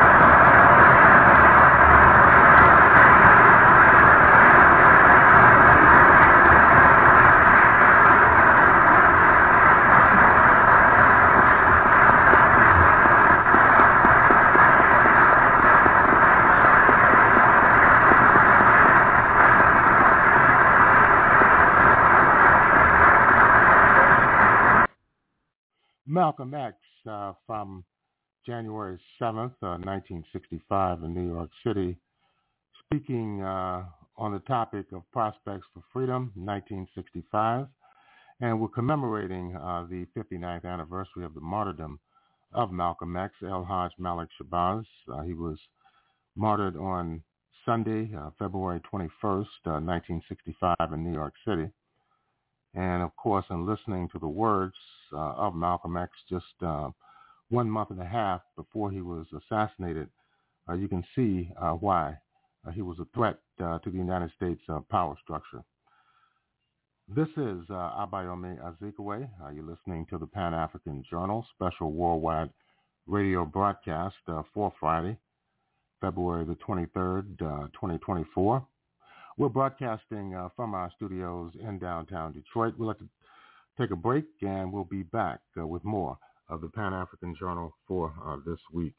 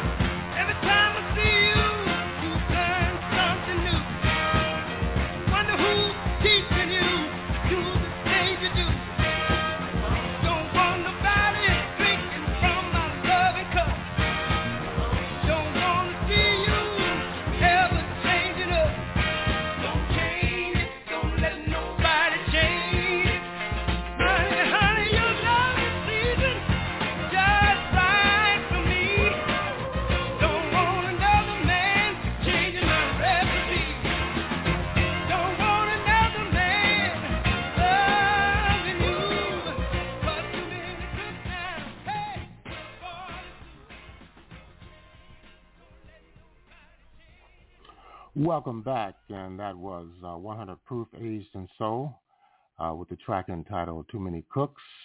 We're going to continue with our Malcolm X tribute uh, on the early morning hours of Sunday, uh, February 13th, 1965. Uh, the home of Malcolm X in Queens uh, was bombed, firebombed. he left New York City later that day to travel to Detroit, where he delivered an address at the Ford Auditorium. He stayed overnight at the Statler Hilton Hotel uh, in downtown Detroit and flew back uh, to New York City uh, that Monday, uh, February the 15th. Uh, this is an address he delivered uh, and a press conference at the Audubon Ballroom on February the 15th, 1965.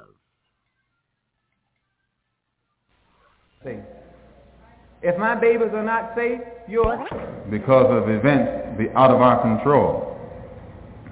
As many of you know, uh, last Sunday morning about 3 o'clock, somebody threw some bombs inside my house. Normally, I wouldn't get excited over a few bombs, but the ones who threw these not only aimed them in rooms where there, where there was no one, but aimed them in rooms where three of my daughters sleep.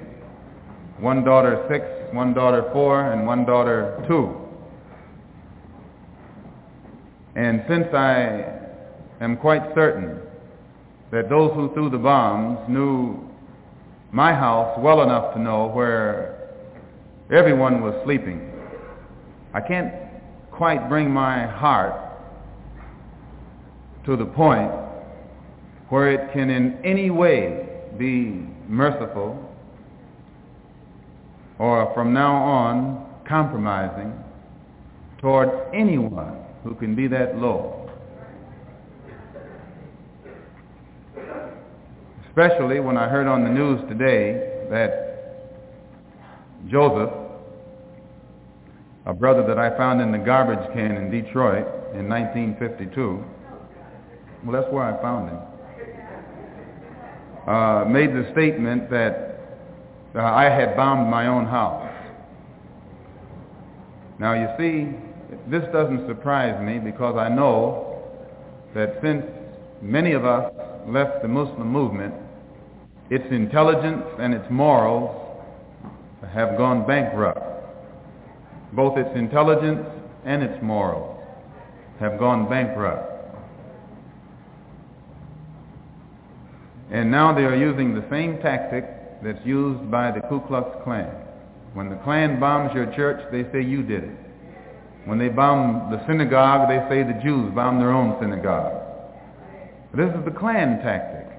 And tonight, I'll tell you why the black Muslim movement is now adopting the same tactics against black people as has been up to now the exclusive method of the Ku Klux Klan. I want to point out, too, that I'm not talking about Muslims just to make white people happy because I don't believe in letting anyone use me against somebody else.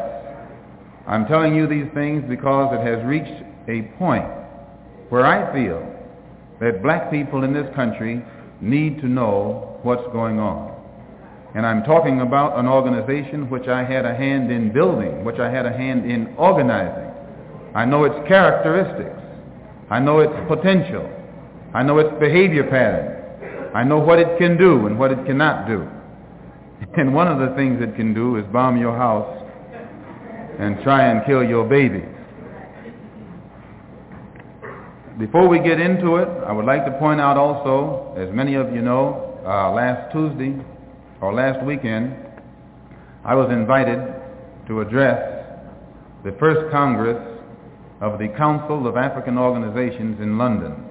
They had a four-day Congress from the 5th, 6th, 7th, and 8th and had, had invited me there to make the closing address and bring the delegates from the various African organizations that are situated on the European continent up to date in regards to the struggle of the black man in this country in his quest for human rights and human dignity. And in conjunction with that inv- invitation, I had gotten an invitation to visit Paris from the Afro-American community in Paris which was sponsoring a rally in conjunction with the African community. And I was supposed to go there Tuesday also and address them and let them know the state of development or lack of development of our progress in this country for human rights or toward human rights. As many of you know, when I got to Paris, the man said I couldn't come in. Some man, French man. Uh, they gave me no explanation other than to say, we have our orders. They wouldn't let me phone the American embassy, and they tried to imply that the American embassy was behind it, which I told them that I didn't know de Gaulle had become a satellite of Lyndon B. Johnson. I knew that Kennedy had made a satellite out of Khrushchev and half the and Britain and half of these other countries, but I didn't think that France was a satellite of the United States. Well, this made them angry because they like to be independent, you know, or pretend to be independent. But they wouldn't let me in. They wouldn't let me phone the American embassy. And later on, when I got back in London, and by the way, when I got back to London, there was about 20 different delegates. There were delegates from about 20 different African organizations on hand at the airport, and they were going to raise hell if anything had happened other than what should have happened. As it was, I entered back, uh, I re-entered England with no trouble, and immediately got in telephone contact with the brothers and sisters who were in Paris by telephone. And they pointed out that they had encountered some difficulty, first from the communist trade union workers, mind you, communist trade union workers had uh, prevented them from renting their hall, and when they, when they went to get another hall, the same uh, communist group had exercised its influence to prevent them from getting that hall. And finally, when they did get a hall, evidently someone was strong enough to exercise influence over the French government. And I might add that while I was in custody of the French, uh, every time I made a request, before they would say yes or no, they telephoned the French Foreign Ministry so that they were taking their orders from someone as high up in the French Foreign Ministry who did not want me to enter France. And there's a reason for it. I don't blame them. Uh, and because, uh, and I told them while I was there that maybe my plane got mixed up I, and I was in South Africa in the wrong country. Uh, I told them this couldn't be Par- Paris, it must be Johannesburg. And they got red. And you know how they can get red. One of them was pink.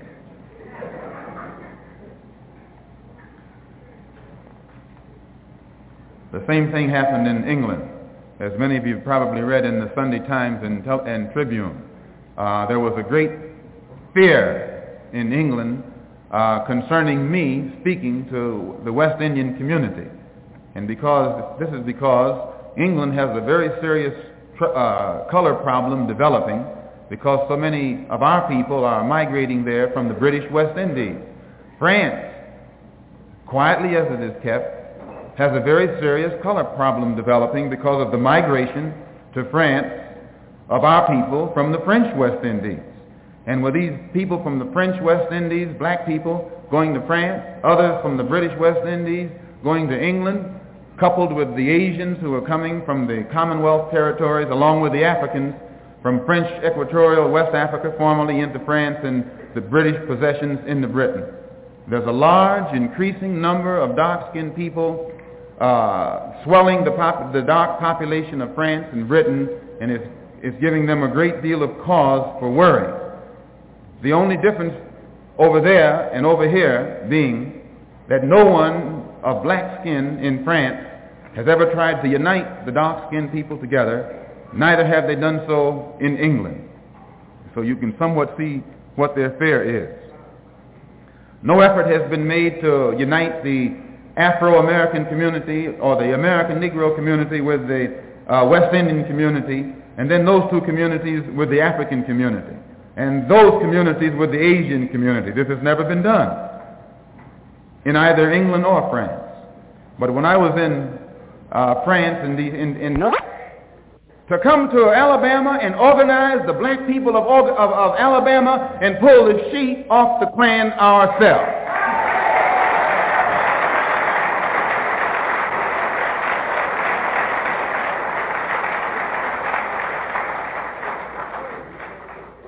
And we can do it. Brothers and sisters, we can do it. And the federal government won't do it. And since then they've been talking about a little investigation of the Klan and the and the Citizens Council and the black Muslims and some of the others. But they're not going to do anything. The only way the Klan is going to be stopped is if you and I organize and stop them ourselves. That, that will stop it.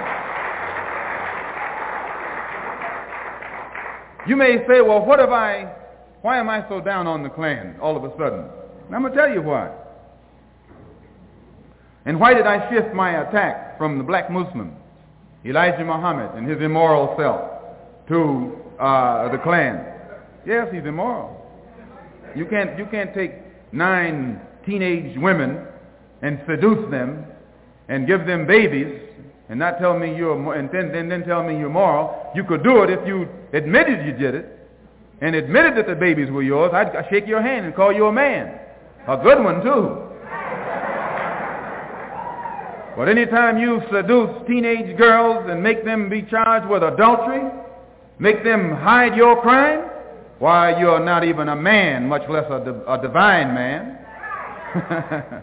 so, uh, and, and, and this is what he did. He took, he took at least nine that we know about. And I'm not speculating because he told this to me himself. Yes, that's why he wanted me dead, because he knew that as soon as I woke up, I'd tell it. Nine of them, not, not two of them that are suing him, but nine of them. And the FBI knows it, the law in Chicago knows it, the press even knows it, and they won't expose the man. And, and, i and you don't let me get off of here tonight without telling you why they won't expose it, why they're afraid to expose it. They know that if they expose him, that he has the most, that, see, the black Muslim movement it was organized in such a way that it attracted the most militant, the most uncompromising, the most fearless and the youngest of the black people in the United States. That's who went into it. Those who didn't mind dying, they didn't mind making a sacrifice. All they were interested in was freedom and justice and equality, and they would do anything to see that it was brought about. These are the people who have followed him for the past 12 years. And the government knows it. But all of these ultra-militants have been held in check in an organization that doesn't take an active part in anything. And therefore it cannot be a threat to the movement again from January 1961 because most of the action that Muslims got involved in was action that I was involved in myself. Wherever it happened in the country, where there was some action, it was action that I was involved in because I believed in action. I never have gone along with no Ku Klux Klan. Or, and, another one that he had made a deal with was this man Rockwell. Rockwell and Elijah Muhammad are regular correspondents with each other. You can hate me for telling you this, but I'm going to tell it to you. Rockwell attended the rallies because Elijah Muhammad put the OK on it. And Sharif, the captain of the FOI, and I had discussed it, wondering why Rockwell could come to our meetings because to Elijah Muhammad and the black Muslim movement were to crumble, that all of those militants who formerly were in it and held in check would immediately become involved in the civil rights struggle and they would add the same kind of energy to the civil rights struggle that they gave to the black Muslim movement. And there's a great fear, you know yourself. White people don't like for black people to get involved in anything to do with civil rights unless those black people are nonviolent, loving, patient, forgiving, and all of that. They don't like for them to.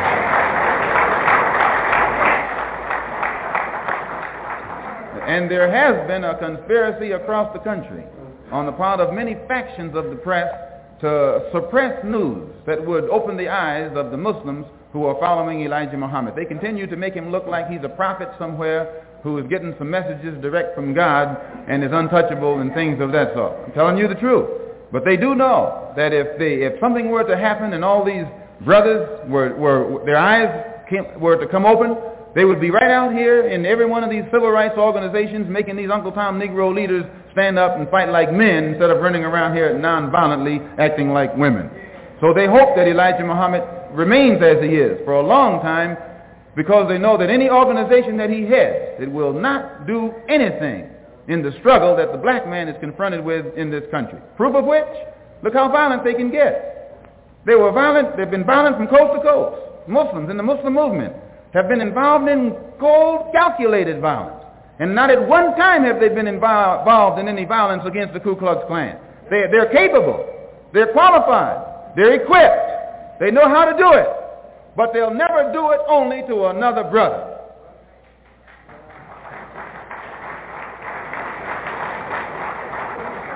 Now, I am well aware of what I'm setting in motion by what I'm saying up here tonight. I'm well aware. But I have never said or done anything in my life that I wasn't prepared to suffer the consequences for.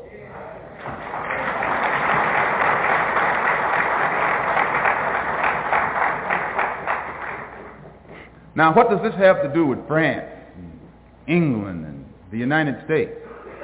You and I are living at a time when there's a revolution going on, a worldwide revolution. It goes beyond Mississippi. It goes beyond Alabama. It goes beyond Harlem. There's a worldwide revolution going on. And it's in two phases. Number one, what is it revolting against? The power structure.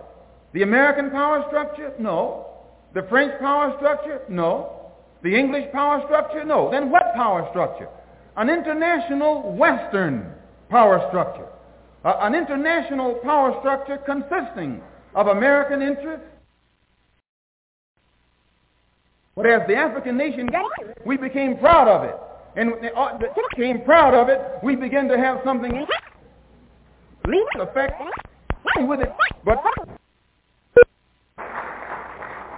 my journey was to Mecca to make myself an authentic Muslim and to bring them there up to date on the problems that our people who are Muslims have.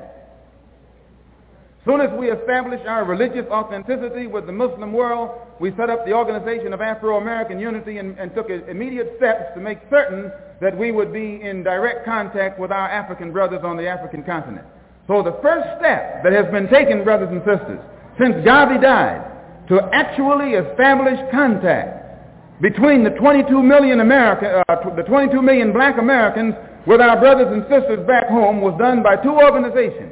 Done first by the Muslim Mosque, uh, which gave us direct ties with our brothers and sisters in Asia and Africa who are Muslims. And you know we've got to unite with them because there are 700 million Muslims. And we sure need to stop being the minority and become part of the majority.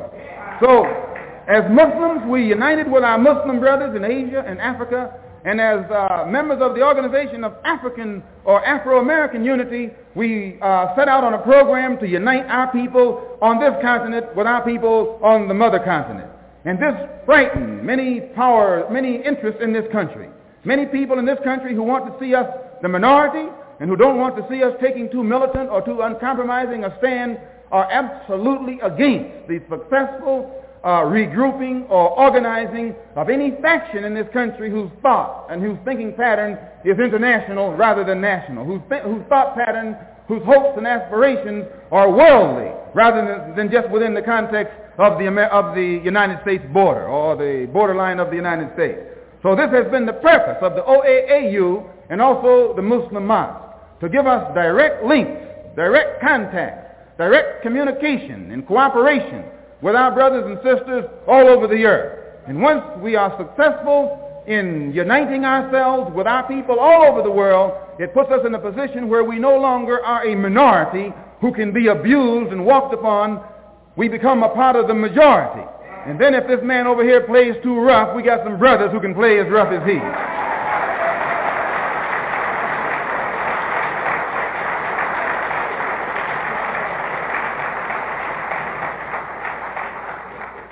So that's all I have to say about that. I wanted you to know that my house was bombed. It was bombed by the black Muslim movement upon the orders of Elijah Muhammad.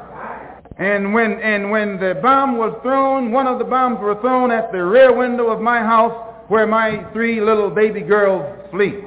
And I have no compassion or mercy or forgiveness or anything of that sort for anyone who attacks children. If you attack me, that's one thing. I know what to do when you start attacking me. But when you attack sleeping babies while you are lower than a god,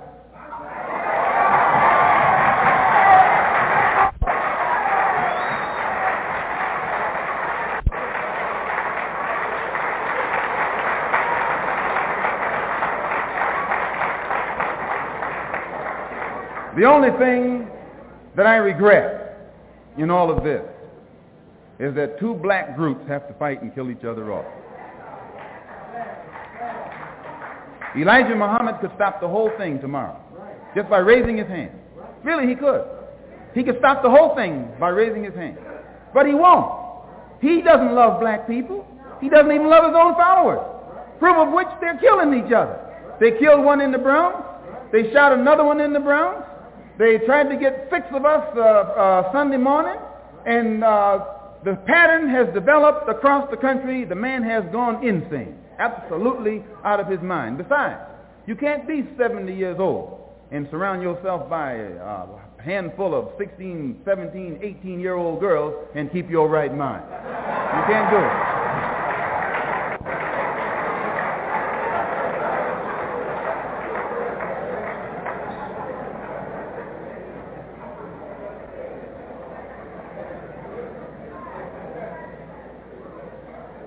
So from tonight on, there'll be a hot time in the old town.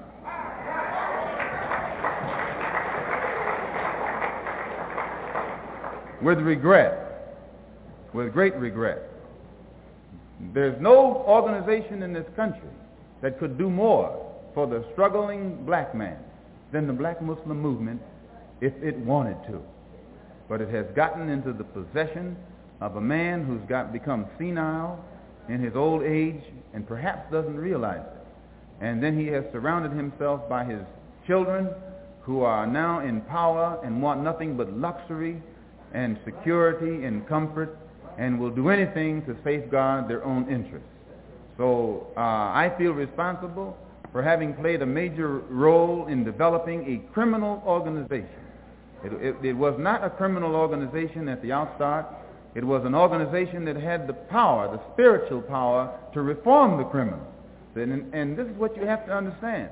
As long as that strong spiritual power was in the movement, it gave the, it gave the moral strength to the believer that would enable him to rise above all his negative tendencies. I know, because I, I, went into the movement with more negative tendencies for the betterment of the community by any means necessary.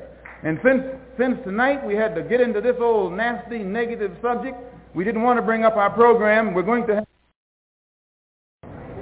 You mentioned uh, conspiracy between the black Muslims and the right wing of this country. Could you elaborate on that? I mentioned the conspiracy between the Muslims and the right wing in this country.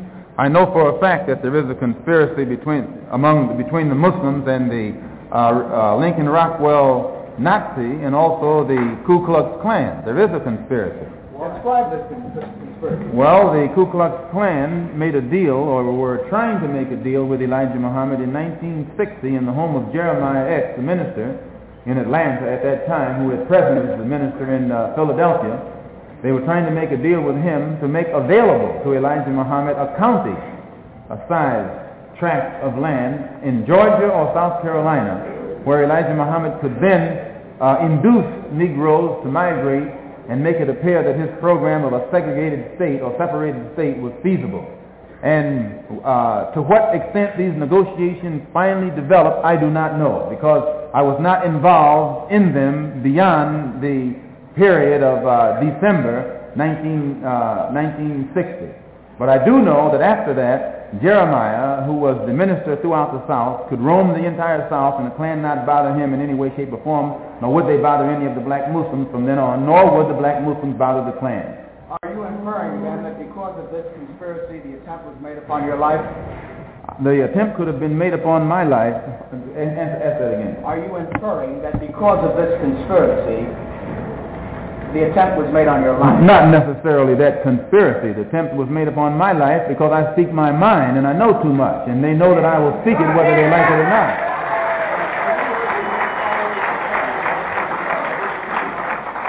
Pardon me? Are you urging your followers to take any action against the Muslims? Am I urging my followers to take action against the Muslims? No. No. When you say you rely on uh, Allah or exercise, always some kind of activist, you still think you're going to try to infiltrate their organization win over some of their uh, supporters? Uh, am I going to try and infiltrate their organization and win over some of their supporters? No, I have never tried to win supporters from Elijah Muhammad. Since I have left the black Muslim movement, I've spoken at these rallies. Those who come, come. Those who don't, don't. But I've never gone out of my way to win over any of his followers. And he himself is fearful because he knows that you don't have to exercise too much energy to win his followers. As soon as they know truth and compare the two, uh, and by the way, this is the brother, this is, didn't even see you there, brother. This is Leon Ameer, who was Cassius Clay's secretary, whom they beat unmercifully up in Boston. And the, the court freed the men who beat him. They fined him $100, was it? Yeah, 100. Fined him $100. And uh, he was on the inside of the black Muslim uh, specialty squad. And, and, and I know it. And it was he who heard Elijah Muhammad Jr. come to New York when Elijah Muhammad was at the armory in June of last year Junior stood up and told the fruit, many of whom are here now also, that uh, I should have been killed, that my tongue should have been put in an envelope and sent back to Chicago by now. And because Fat Joseph had not done it, they demoted him. He remained captain, but Clarence up in Boston was put over Joseph. And, and Joseph's uh, authority was curtailed. And then Clarence, the captain from Boston, and uh, John, the captain from Springfield, came to New York to assassinate me and came to him to get a silencer and couldn't get it. So the, the police know this. It's not something that's new. They just wait until the job is done and then they step in. Now, when you say, you, you know that Elijah Muhammad was behind this? Yes, now, Elijah Muhammad invited, uh, called all of his officials, national officials, to Chicago in October and ordered them to kill or maim any of his followers who leave him to follow me.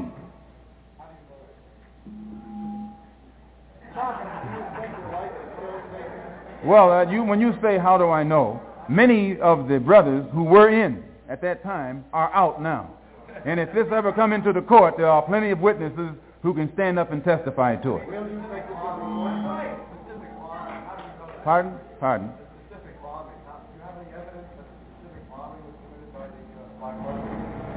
This specific bombing. Do you have any? I'd rather not say at this time. When you say you know too much, what do you mean?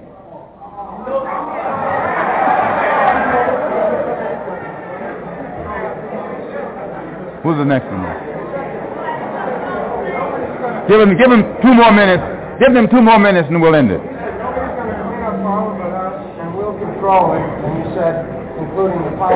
Yes. Yes, when I said that no one can clean up our home but us, and that we will clean it up, including the, and no, and, and, no one should control it but us, including the politics, what do I mean? I mean exactly that. That the black people, you're thinking of who? Powell? Powell? Powell's one of us.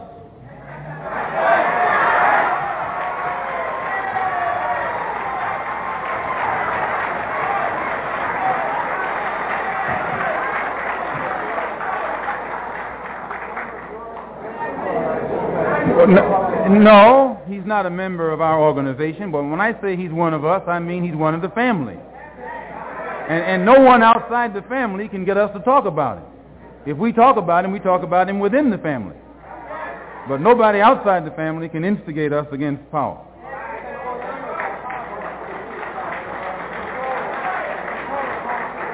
Yes, by, by controlling it politically, I mean that the politics of the community of Harlem should be controlled by those of us who live in Harlem, not by somebody sitting down in Gracie Mansion.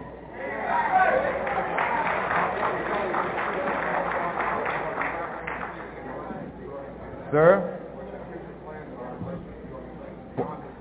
Uh, no, uh, but the Organization of Afro-American Unity intends to get involved in every kind of action that's going on in New York City. We don't intend to let anybody downtown influence us in any way, shape, or form. We want the influence to come from Harlem and from where, and from other Harlems around the country. Now, this doesn't mean we're anti outside of Harlem. This doesn't mean we're anti-Bronx or anti-White Plains or anti-white or anti-German or anything like that. But it means we're pro-Harlem. We're pro ourselves. We want to start doing something for ourselves. That's all it means. It means that we, we want to stop begging you for your school. We want you to we, get out of the way and let us straighten out the schools in Harlem.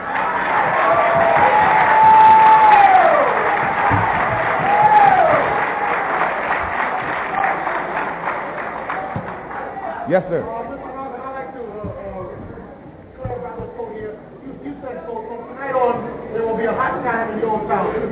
I, I just answered it when I said from tonight on there'll be a hot town in the hot time in the old town. I answered it when this gentleman over here asked. It's a song that we used to sing. An implication, an implied threat. I never imply any threats to anyone. I'm a Muslim. My religion is Islam. It's a religion of peace. And sir, yes, I do believe there'll be further attempts on my life. I know them. They're foaming at the mouth. Uh, the rank and file Muslim means well. It's those at the hierarchy who are living off the fatted calf who don't mean well. And uh, this coming Sunday at uh, 2 o'clock, I, as I say, our, our program will be unfolded. Elijah Muhammad knows he has done some good things, and he has done some bad things. Uh, he knows that if he had wanted to, he could have uh, united our people with the Muslim world just by teaching the right religion of Islam. He could have done so. The entire Muslim world would have accepted him. As it is now, the Muslim world has rejected him. He can never go into the Muslim world saying that he's a prophet or that Allah came over here in the flesh. They would cut his head off if he said that over there. I mean, he knows this. Uh, none of his followers can go over there without denouncing him. It's impossible for them to go to Mecca or any other place unless they ascribe to Islam as it is ascribed to over there. So he was in a position to unite us with the Muslim world, those of us who are Muslims. He was also in a position to unite us with Africa. But you cannot read anything that Elijah Muhammad has ever written that's pro-African. I defy you to find one word in his direct writing that, that's pro-African. You can't find it.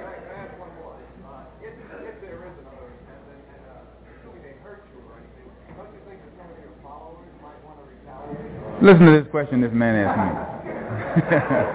what are you trying to get at? No, he asked me, listen, I got to tell him what you asked me. He asked me, don't I think if I got hurt, you know, don't, wouldn't some of my followers retaliate? What are you trying to say? or what are you trying to get me to say?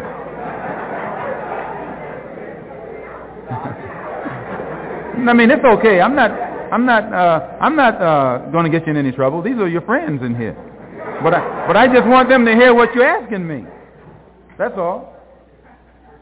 I just want them to hear what you're asking me. You wouldn't get no trouble in here, would he? No. Yes, sir. Last question.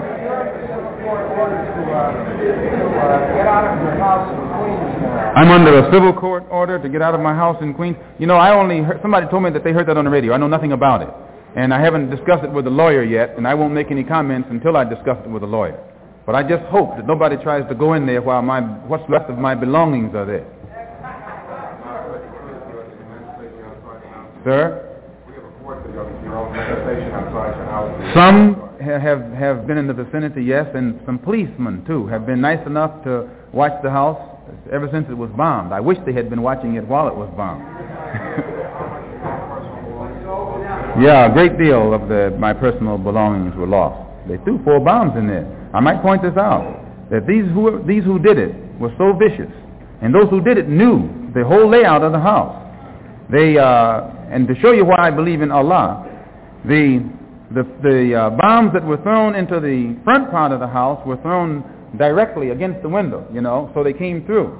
But before they threw the first one, uh, the neighbor saw someone go up to the window with a mop-like uh, instrument and break the window, crack the glass. And then they threw the bombs in after the glass was broken. And that was in the front part. Now they had come around to, they had planned to do it from the front and the back so that I couldn't get out.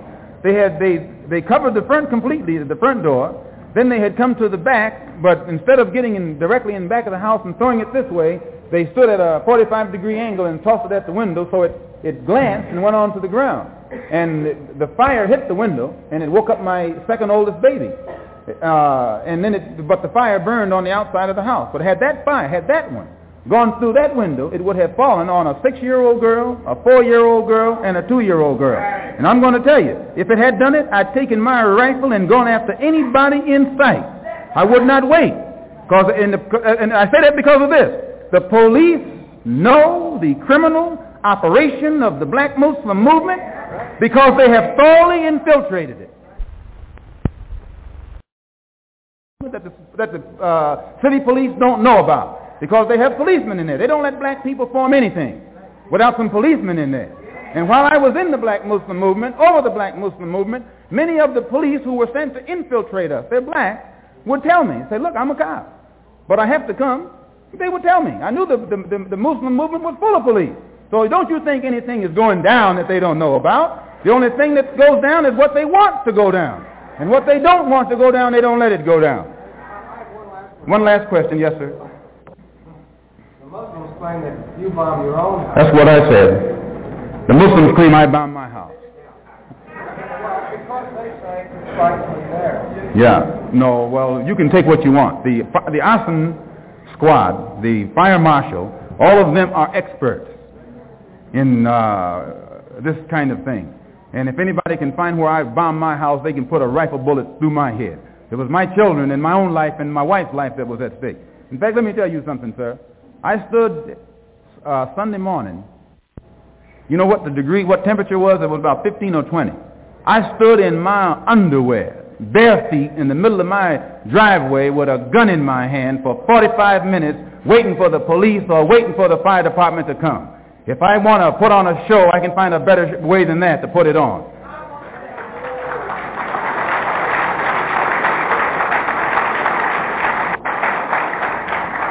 That's all.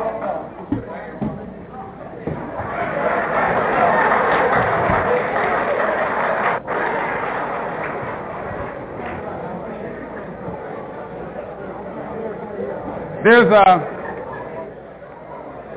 uh, brothers and sisters. There's um, here's the Saturday Evening Post, dated February the 27th, 1965, and in it there's a, uh, an article titled "An Ex-Official Tells Why the Black Muslims Are a Fraud." This is one of the brothers in Boston who, is, who was formerly the secretary up there, and who is the cousin of Ronald Stokes, the brother who was killed out in California in April of 1962. And I would like to say this before anything else, and that is, don't think that I don't know how bad I make myself look by attacking an organization that I was once so inseparably a part of. But I'm not particularly concerned with how bad it makes me look. My prime concern is to expose it to the fullest of my ability let the chips fall where they may.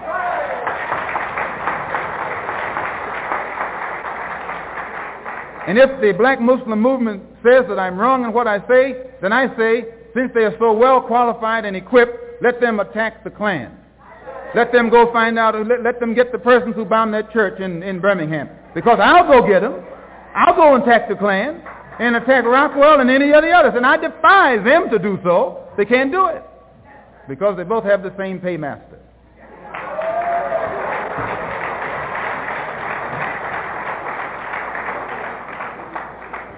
So now our question period. And you have to stand up because I can't see beyond this man's light. If he just wanted to jump out the window.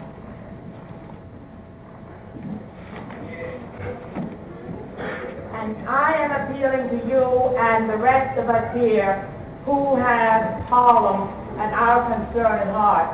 What can we do? And what must we do to avoid something else like this? This is what I meant earlier when I said concerning the importance of our controlling Harlem. As long as we have outsiders running our hospitals and our schools and our everything else, they will run us right on out of the, right on out of existence. I would suggest that you come over to the office and see what we can get our heads together on and see what we can do. Anything I can do, I certainly will, and I know all the brothers and sisters will. Because he's white.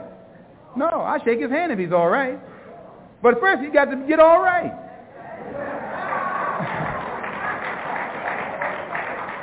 the, the standard of judgment by, from a Muslim is behavior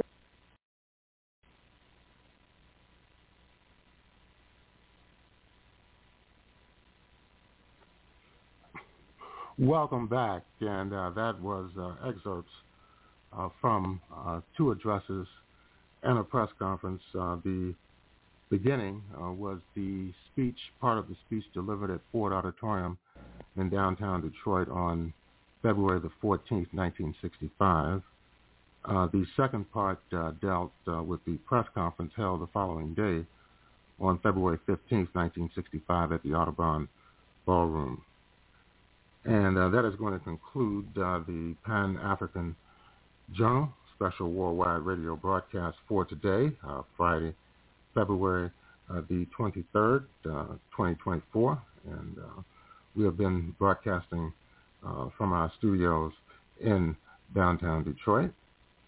And uh, we'd like to thank all of our listeners uh, for tuning in uh, to this program. And if you'd like to have access uh, to uh, this edition of the Pan-African Journal, go to the Pan-African Radio Network. That's at blogtalkradio.com forward slash Pan-African Journal. That's blogtalkradio.com forward slash Pan-African Journal. And if you'd like to read the Pan-African Newswire so you can stay abreast of some of the most pressing and burning issues of the day, uh, just go uh, to our website at panafricannews.blogspot.com. That's panafricannews.blogspot.com. And um, you can also uh, listen to well over 1,200 uh, archived editions uh, of uh, the Pan-African Journal, worldwide radio broadcast. Um, and of course, uh, you can do that by just tuning in uh, to the website, the Pan-African Newswire website at um, blogtalkradio.com, uh, and of course, um, slash Pan-African Journal. And uh, we will end our program with the music of uh, the uh, Hank Mobley opera jazz operation. This is entitled Another Workout. This is Abayomi Azikiwe signing off, and have a beautiful week.